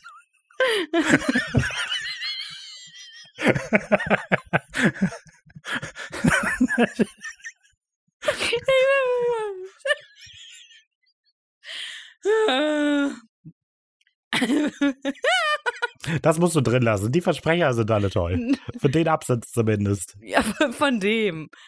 Aber ich habe eine extra Tonspur mit unseren Versprechern. Puh. Wäre ja auch zu schön gewesen. Naja, immerhin kennen wir den Mann, dem die Faust gehört. Es ist unser guter alte Christian, natürlich immer noch ein Dämon. Er hebt Max Klinge auf und wirft ihr ein kaltes Lächeln zu. Bevor wir erfahren, wie es bei den beiden weitergeht, springen wir erstmal wieder zurück zu unserem Lieblingsduo. Die Winchester stecken in benachbarten Gummizellen und unterhalten sich durch einen Lüftungsschlitz in der Wand. Sam, ich stehe im Pisse. Da kannst du dich glücklich schätzen. Igitt, das nervt.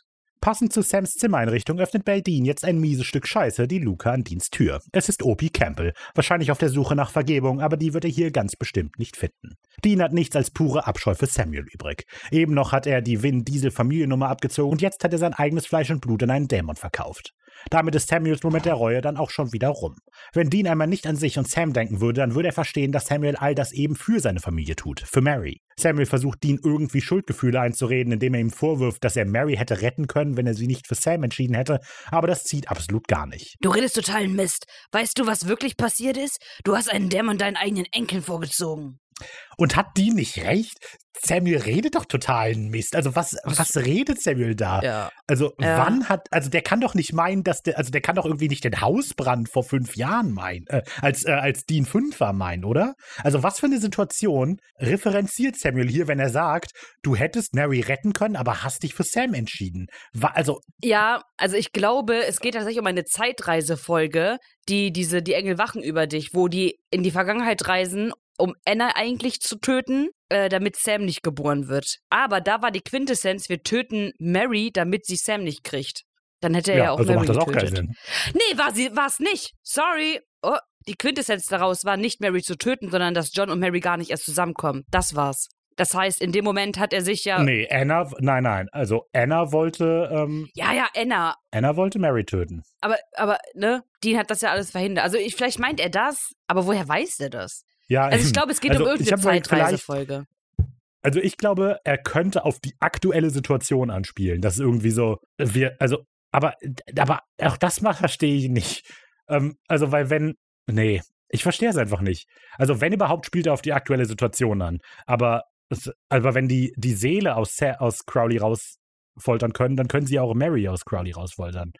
Also, Was auch ein bisschen doof ist, ist halt dieses Argument, was, dass, dass Samuel das überhaupt sagt, weil er hat ja eben noch zu Dean selber gesagt, so, du hattest, also du kennst ein Leben ohne Mary und äh, ich nicht. Das glaub mir, ist besser. Nein, nein, nein, nein, aber dass ähm, Dean ja sich eher für jemanden entscheidet, den er wirklich kennt, wie Sam, ist ja dann legitim.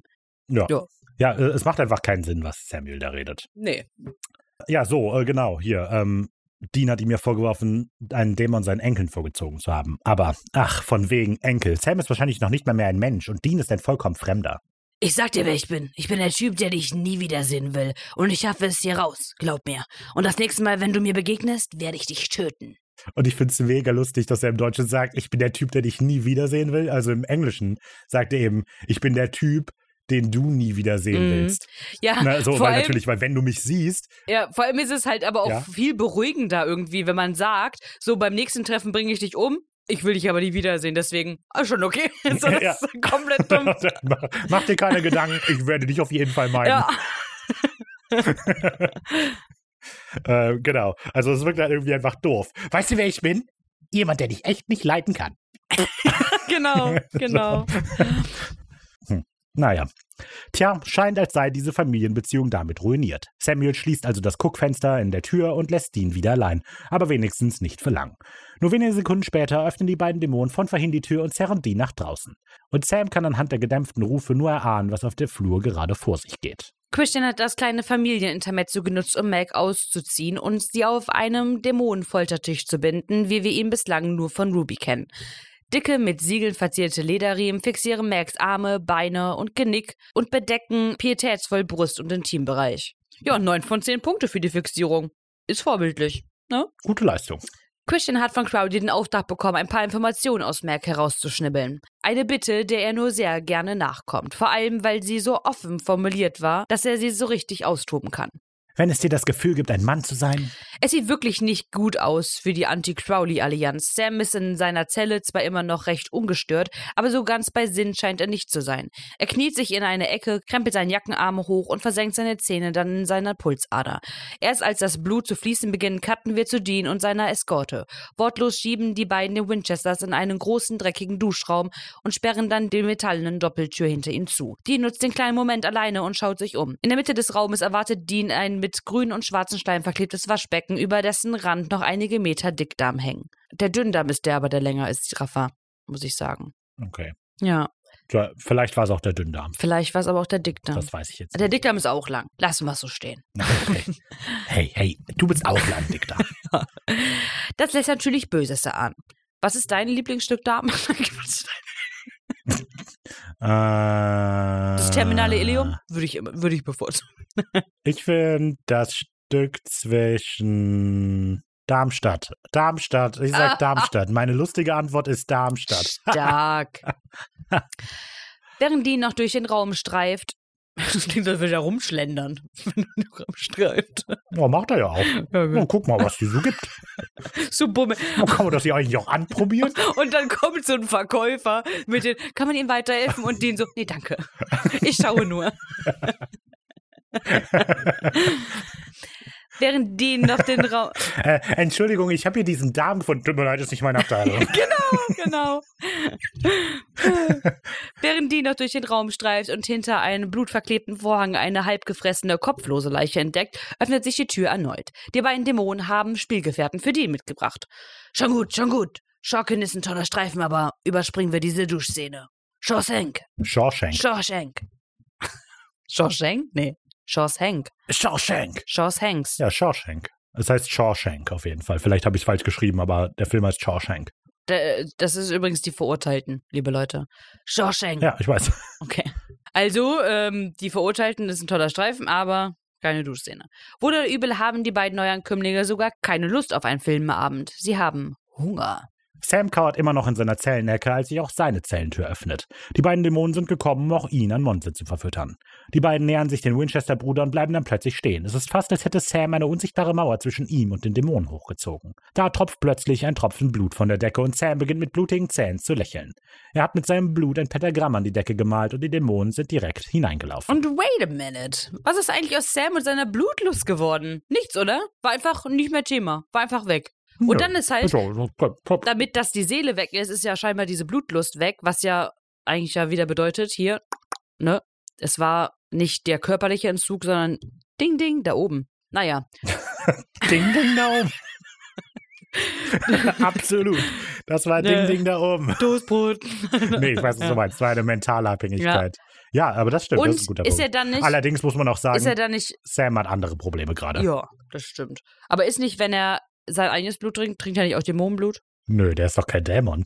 Wer, hat denn die Staffel lang rumgeheult, dass er Dämonenblut in sich trägt, war? Ich glaube, es war Sam. Was? Nein?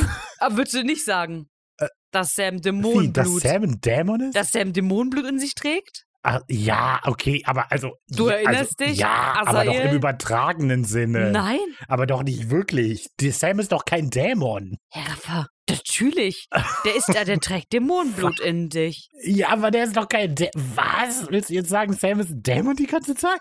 Äh, Also jetzt kein vollwertiger, weil man wird ja jetzt zum Dämon, weil man ja gefoltert und so wird und weil man tot ist. Aber er hat ja schon die Der hat, mal, der hat Anfälligkeit. mal zwei Tropfen Dämonenblut in sich gehabt. ja, aber all das, was mit Sam ja jetzt gerade passiert ist, wäre ja nicht passiert, hätte er das Dämonenblut nicht in sich. Also das in vergangenen Staffeln. Also, da, ihr habt das Gefühl, wir reden zu lange über einen Witz, aber der Sam ist doch kein Dämon. Aber würdest du, hä? Glaubst du, Sam hätte wirklich in Staffel 4 und 5 so gehandelt, wie er gehandelt hat, wenn er nicht das Dämonenblut in sich gehabt hätte? Nee, aber er ist doch kein Dämon. Das habe ich ja hier gar nicht gesagt. Ich frage doch einfach nur, ob es, ob die Sucht gestillt ist, wenn er sein eigenes Blut trinkt. Weil er trägt das Blut eines Dämons in sich. Aber nee, das ist. Nee. Nee, nee, nee.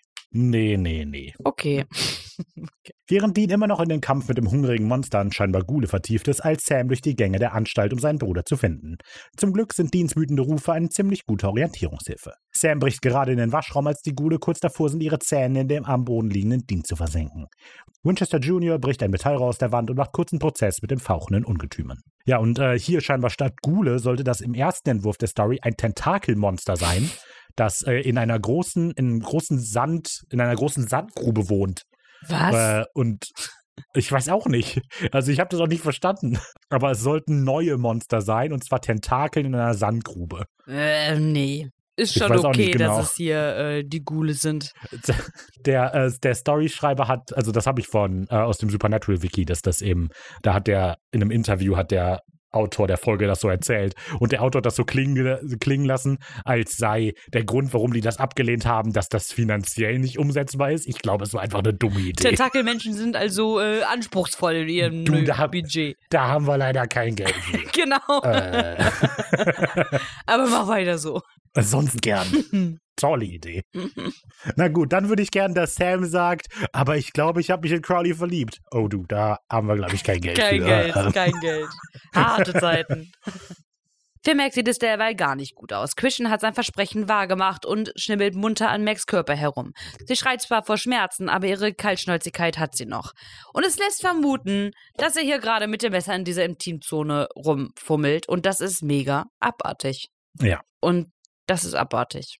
Punkt. Gerade als sich Christian wieder daran macht, ihr auch die Kaltschnäuzigkeit herauszuschneiden, beginnt Mac zu lachen. Eine Reaktion, mit der der Dämon tatsächlich nicht gerechnet hat. Noch weniger hat er damit gerechnet, dass Dean auf einmal hinter ihm stehen könnte, ihm das Messer aus der Hand reißen würde und es dann in seinen Rücken versenken würde. Aber genau so kommt es. Christian bricht zum zweiten Mal in dieser Staffel tot zusammen, aber diesmal scheint er permanent zu sein. Also der Tod.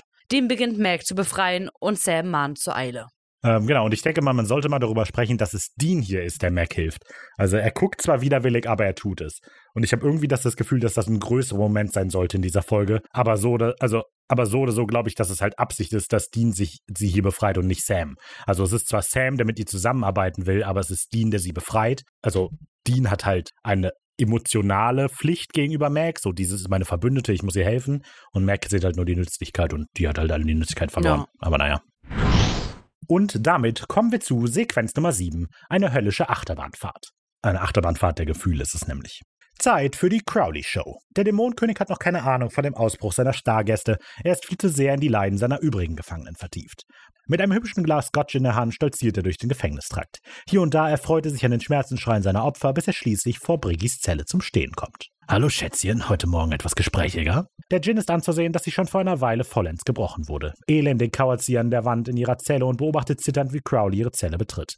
Der Herr der Hölle will ihr wirklich nur ungerne wehtun, aber das liegt leider nicht in seiner Hand. Wenn seine Gefangene nur einfach erzählen würde, wo sich ihr Alpha aufhält, dann müsste das hier gar nicht unangenehm werden. Bevor Briggy darauf reagieren kann, schrillt er alarmlos. Kann man denn als Sadist nicht einmal entspannt mit seinen Opfern reden hier?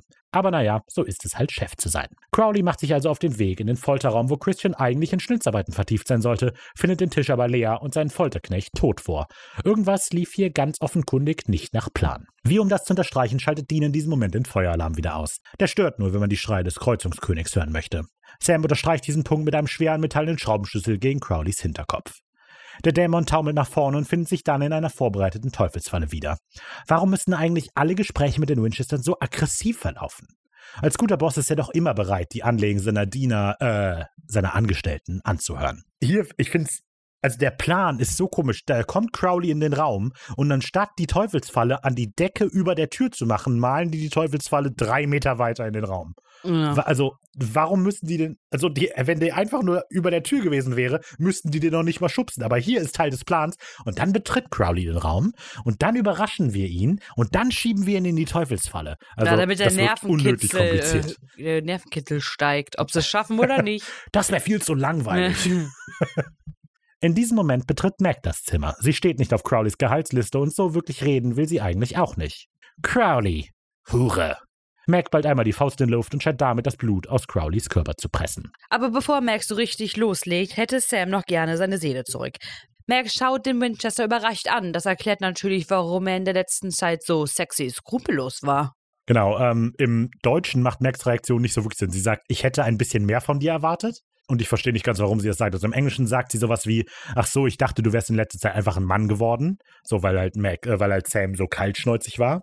So cool war, nicht äh, kaltschnäuzig. Aber sie findet halt jetzt raus, ach so, du hast nur keine Seele mehr, schade. Und das Deutsche, ich hätte ein bisschen mehr von dir erwartet, verstehe Als ich halt ob die nicht das so aber auch nicht weiß. Also das ist doch auch, jeder weiß es. Und Mac nicht. Ja, oder jeder kommt reinmarschiert, sag mal, einer von euch hat doch keine Seele mehr. Und Mac so, was? Nein. Sam, du? Hätte ich doch jetzt nie gedacht. Ja. Das ist so, wenn man halt irgendwie Klatsch und Tratsch gehört hat, aber nicht da nicht durchblicken lassen möchte, dass man das weiß. Ja, genau, genau. Ich fange übrigens einen neuen Job an. Was? Du das hätte ich jetzt. Nein! Du gehst nach Das ist ja Australien? ganz neu. Als Crowley einsilbrig ablehnt, dreht Mac die Daumenschrauben nochmal deutlich fester. Der gefangene Dämon bricht zusammen, spuckt Blut und gesteht dann, dass er Sams Seele gar nicht zurückholen kann, selbst wenn er es wollte. Sams Körper aus dem Käfig zu holen, hätte er ihn schon fast erledigt. Jetzt auch noch die kläglichen Seelenreste zusammenzukratzen, während Lucifer und Michael all ihren Frust an ihm rauslassen, wäre sein Ende. Sam, wieso willst du das Ding überhaupt zurück? Crowley wiederholt quasi wortgetreu, was auch Cass vorhin gesagt hat. Die beiden Erzengel haben nur eine Beschäftigung im Käfig und das ist es, jede Faser von Sams Seele auseinanderzunehmen. Die Seele würde Sam nicht komplett machen, sie würde ihn nur in ein komplettes Wrack verwandeln. Sam hat genug gehört. Crowley ist damit nutzlos für ihn geworden. Mac kann sich jetzt gerne an ihn austoben. Dean will gerade protestieren, aber Sam wirkt ihn ab. Es gibt keinen Grund mehr, Crowley am Leben zu lassen. Dean schaut kurz widerwillig zu Crowley, zückt dann aber dann den Dolch und reicht ihn Mac. Dann kann der Spaß ja jetzt endlich beginnen. Mac versichert sich noch einmal, dass Sam und Dean sie wirklich aus dieser Teufelsfalle wieder rauslassen, nachdem sie Crowley zu Schaschlik verarbeitet hat und dann überschreitet sie das unsichtbare Kraftfeld. Und ich finde das, da, die Vorstellung ist voll gut so. Ihr lasst mich doch wieder raus. Mm, klar, natürlich. Alles klar. Alter, die macht das. Ja. Die geht rein. Oh. Halt die Kamera drauf, halt die Kamera drauf. Noch bevor Mac auch nur ihren ersten Satz beenden kann, schnell Crowley nach oben, holt Mac von den Beinen und greift nach ihrem Messer. Mit einem überlegenen Grinsen schleudert er die Klinge in die Teufelsfalle, die mit unheilverkündeten Blitzen und Donnern bricht. Schon besser. Mit einem einfachen Handstreich katapultiert Crowley die beiden Winchesters an die gegenüberliegenden Wände. Mac springt auf, aber Crowley ist natürlich schneller. Telekinetisch zieht er die Klinge aus der Decke und richtet sie direkt auf die aufmüffige Lucifer-Anhängerin. Du weißt nicht, was Folter ist, du kleines Insekt. Und guck mal, Mac konnte die ganze Zeit die Faust ballen und Crowley ist in sich zusammengesagt. Und jetzt kann sie das plötzlich Mm. nicht mehr, oder was? Oder hat der das nur gespielt? Ach so, das kann auch sein. Keine Ahnung. Naja, weil aber heute irgendwie niemand so wirklich seine fünf Minuten im Rampenlicht bekommt, wird auch dieser coole Moment wieder unterbrochen. Diesmal von einem Flatter, flatter, flatter, flatter. Cass ist wieder da. Genau, und im Englischen begrüßt Crowley Cass hier sehr lustig mit Haven't seen you all season. Sowas wie, also ich habe dich ja die ganze Staffel nicht gesehen. Und das finde ich ganz Mhm. nett. So kleine, kleine ähm, Meta-Momente finde ich sehr lustig. Der Engel fordert Crowley auf, sich zu ergeben, aber der Dämon scheint seinen Respekt vor Cass verloren zu haben. Er hat Wind davon bekommen, dass es im Himmel nicht so rosig läuft für unseren kleinen Flattermann hier. Cass war schon darauf eingestellt, ein bisschen Überzeugungsarbeit leisten zu müssen, deshalb hat er einen Sack voll Druckmittel mitgebracht. Er greift in den schmutzigen Beutel und zieht einen alten Schädel daraus hervor. Das bist du. Crowley fällt das hämische Grinsen aus dem Gesicht, stattdessen macht es sich jetzt auf Max breit. Der Dämonenkönig lässt die Klinge sinken. Mit einem verächtlichen Klatschen gratuliert er Cass zu seinem Sieg. Aber dem Engel ist der Sieg egal. Er will wissen, ob Crowley Sams Seele wieder beschaffen kann oder nicht. Mit einem Schnippen befreit Crowley Sam und Dean aus ihren telepathischen Zwangsjacken. Er versichert, dass er den dreien gerne zu Diensten ist, wenn es halt um irgendwas anderes als die Wiederbeschaffung der Seele geht, denn, naja, da kann er leider nicht weiterhelfen. Für Cass ist das Gespräch damit beendet. Er streckt seine Hand aus und von jetzt auf gleich steht der Knochensack in Flammen. Noch bevor Crowley wirklich verarbeiten kann, was Cass da gerade getan hat, fressen sich Flammen an seinen Beinen entlang hin zu seinem Kopf. Unter Schmerzenschreien beginnt Crowleys Haut zu blubbern und wenig später bricht der nun ehemalige König der Hölle als verkohlter Aschehaufen in sich zusammen. Sieht ganz so aus, als müssten sich die Winchesters einen neuen Erpresser suchen. Crowley! Crowley ist tot. What? Crowley, nein! Unfassbar. Wir sind so traurig, weil wir wissen, dass wir ihn nie wiedersehen Ja. werden. Und dass er bis zu Staffel 13 in den Credits von Folgen steht, ist bestimmt nur ein Zufall. naja, kommen wir zu Sequenz 8 und gehen from heaven to hell. Bei mir ist gerade jemand gestorben und wir so, naja, kommen wir doch zur Sequenz Nummer 8. Gut, schade. Schade darum, ne? Aber der hat ja auch immer erzählt, wie warm es im Süden ist. Ja, das stimmt. Quali gehört damit der Vergangenheit an, aber das heißt natürlich nicht, dass die Anstalt jetzt dämonenfrei ist. Meg ist schließlich immer noch da. Die hat natürlich sofort verstanden, was die Stunde geschlagen hat und verschwindet in diesem Moment, in dem Sam nach Rubys Messer greift. Tja, sie ist clever, ohne Frage. Ich wollte sie wirklich töten. Und ich verstehe nicht, ob was jetzt hier passiert ist. Lassen sie sie gehen oder nicht? Die ist verschwunden, die ist abgehauen. Ach, die ist wirklich ver Ich habe das nicht, dann habe ich es nicht gesehen. Ja, also das, das Merkwürdige ist auch, eben wurde uns doch explizit gesagt, dass man nicht einfach verschwinden kann aus dieser Anstalt und jetzt verschwindet die einfach aus dieser Mhm. Anstalt. Also ich habe es echt nicht verstanden, was hier gerade passiert ist, aber immer war sie nicht mehr da. Und das hat sich so, ich dachte, die haben die vielleicht freigelassen, weil der, also, aber nee, ha? komisch. Äh, äh, die, die ist merkwürdig präsentiert, weil sie halt so, na, dann gucken, dann gu alle gucken Mac an und dann ist Mac weg und dann so, ja gut, dann ist die jetzt weg und dann reden alle wieder normal weiter. Ich weiß, warum es dich Ja. verwirrt.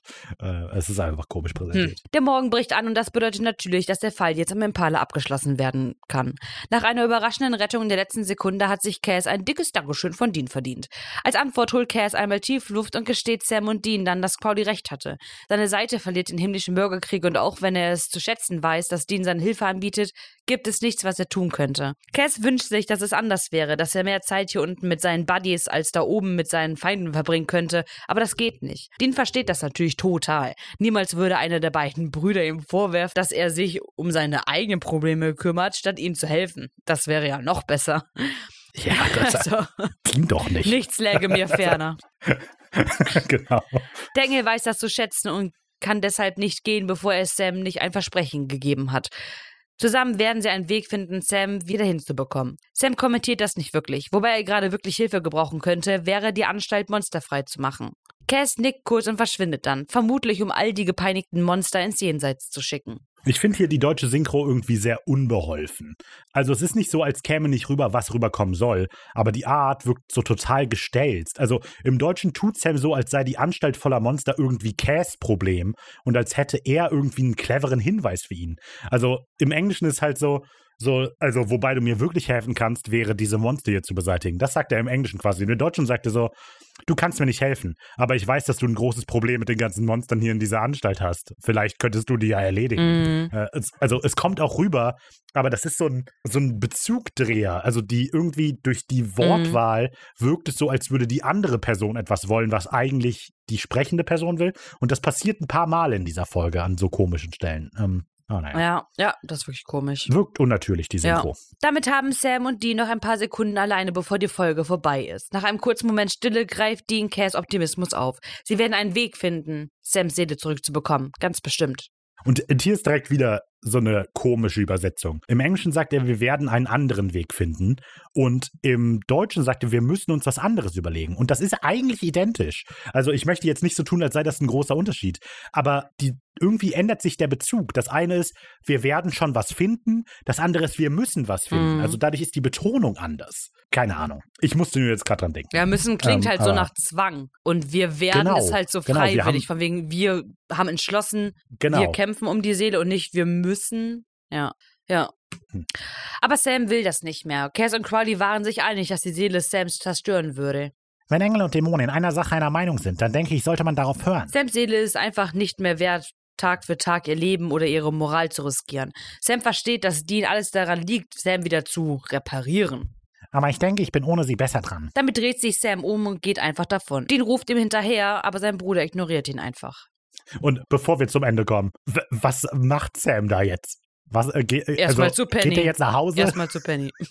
Ruf, der, der ruft ihn doch gleich an, so könntest du mich vielleicht einsammeln. Also, ja, nee, weil so. der macht Work and Travel in Australien. Dean, ja, ich und gehe so nach schließt sich der Australien. Kreis. Leute, ihr, ihr dachtet, der Witz hätte überhaupt kein, keine Pointe. Aber die Pointe war, dass Sam am Ende nach Australien No. geht.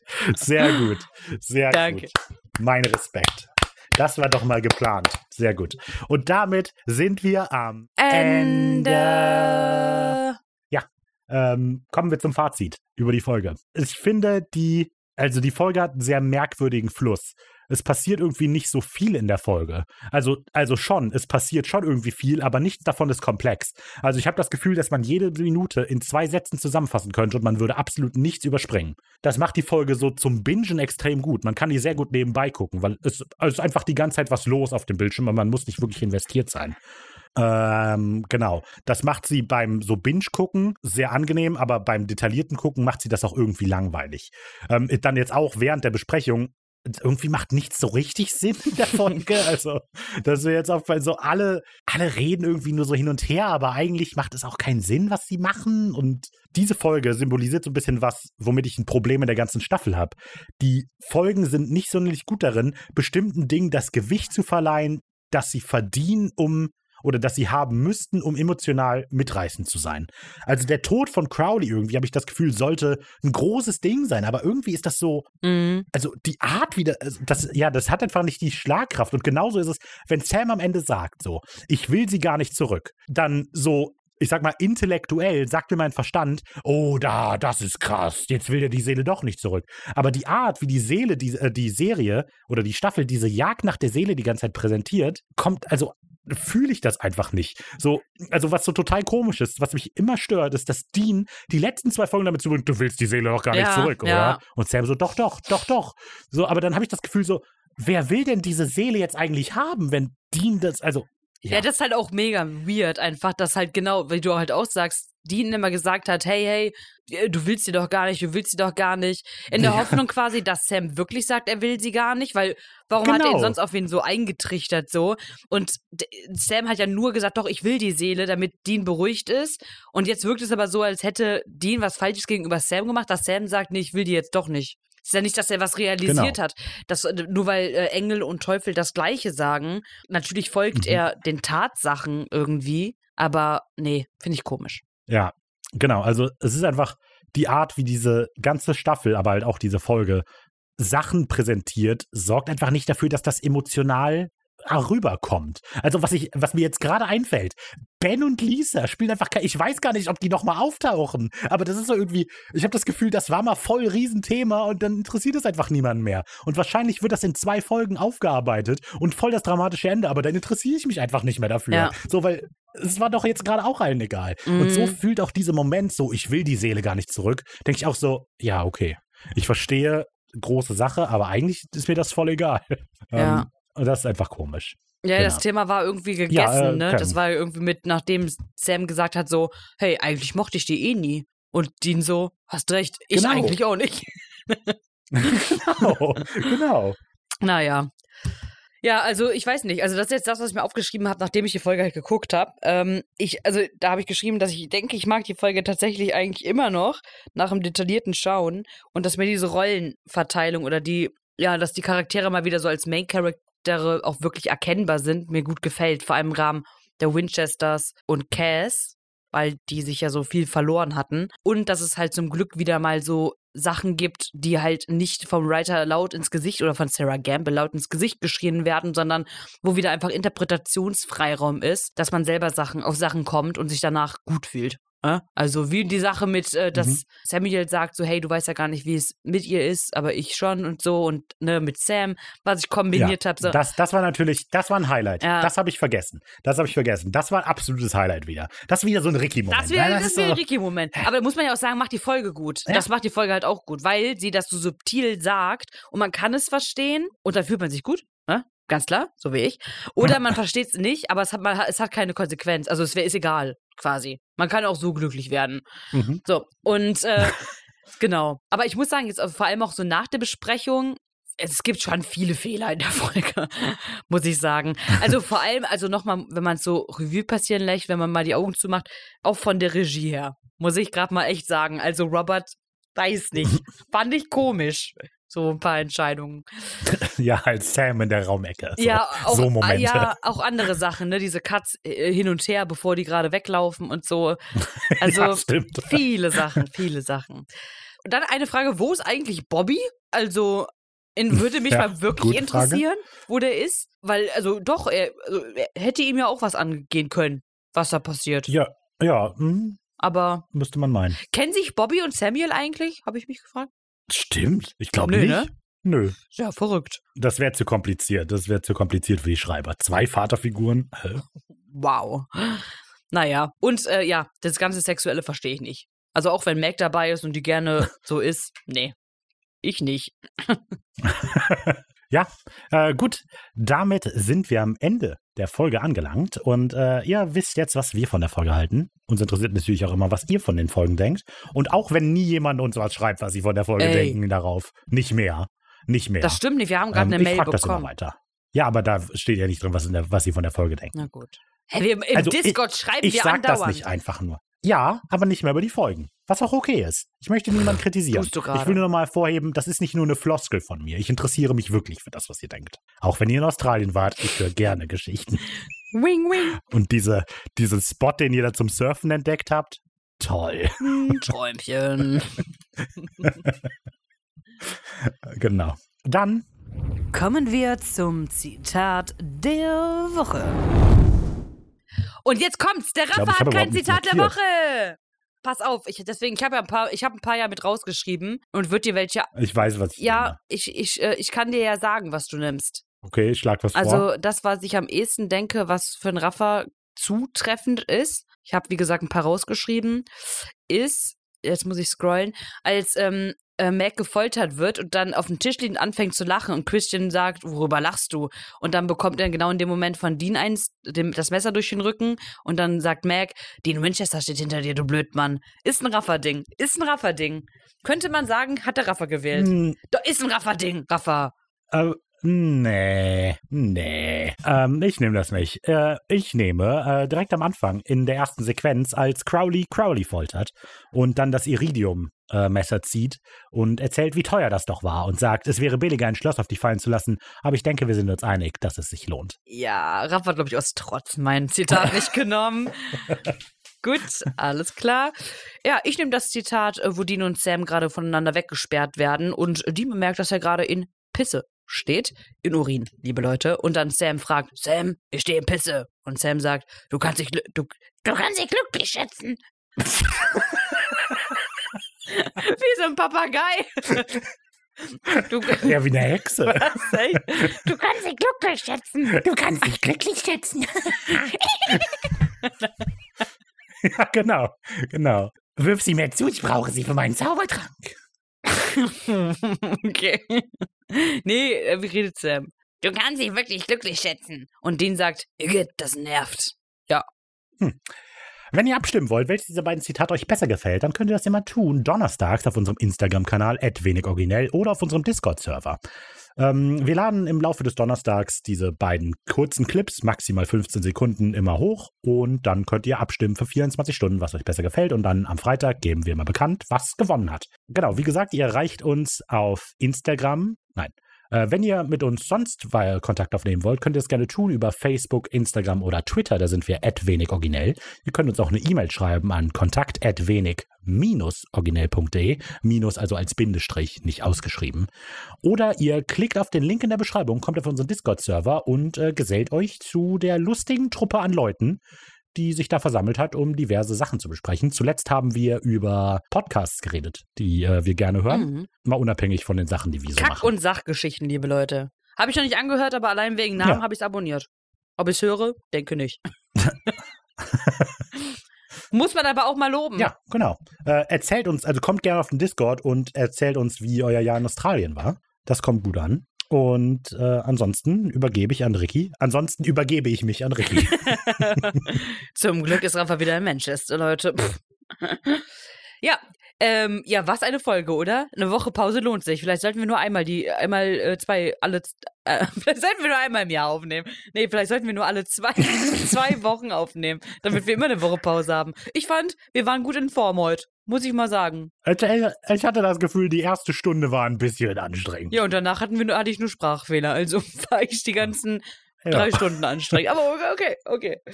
Ja, aber war lustig. Ich glaube, gibt's was zu lachen. Ne?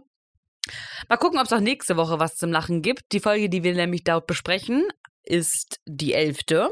Wie gesagt, die letzte Folge vor der Staffelpause. Und die heißt Der Tod wartet in Samara. Uh, gruselig. Ähm, Aber Genau. bevor wir das tun. Nein? Was denn jetzt? sag ich nicht, wir haben eine Menge zu tun? Hä? Hä?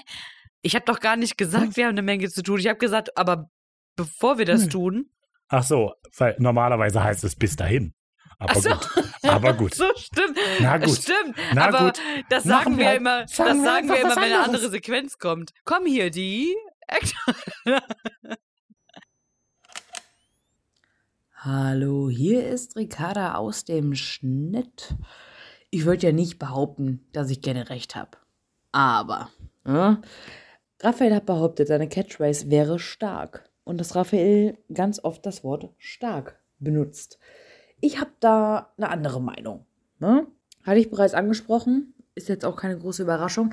Aber ich dachte mir, Taten sprechen mehr als Worte. Und genau deswegen habe ich ein anderes Wort gefunden, was der Raphael gegebenenfalls des Öfteren erwähnt. Und eventuell auch viel öfter als das Wort stark. Um das nochmal zu versinnbildlichen oder zu verhörbildlichen, habe ich das zusammengeschnitten und das ist nur für diese Folge. Und ich glaube, ich habe sehr viele vergessen bzw. überhört. Naja, egal, aber was für ein Wort das ist, mir fällt es auch gerade nicht ein. Also mir fällt es gerade nicht ein, aber vielleicht finden wir es ja zusammen heraus, ne? wenn wir uns diese Tonspur mal anhören. Wie gesagt, nur von dieser Folge. Genau. genau. Genau. Genau. Genau. Ähm, genau. Genau. Äh, genau. Genau. Stark. Stark. Genau. Und ähm, genau. Stark. Ähm, genau. Genau. Ähm, und, genau. Ja, so, äh, genau. Hier. Ähm, äh, genau. Ähm, genau. Und ich denke, genau. Dem, ähm, genau. Genau. Genau. Genau. Also, genau. genau. Genau. Äh, Genau. Nee, bis dahin. Wir haben eine Menge zu tun.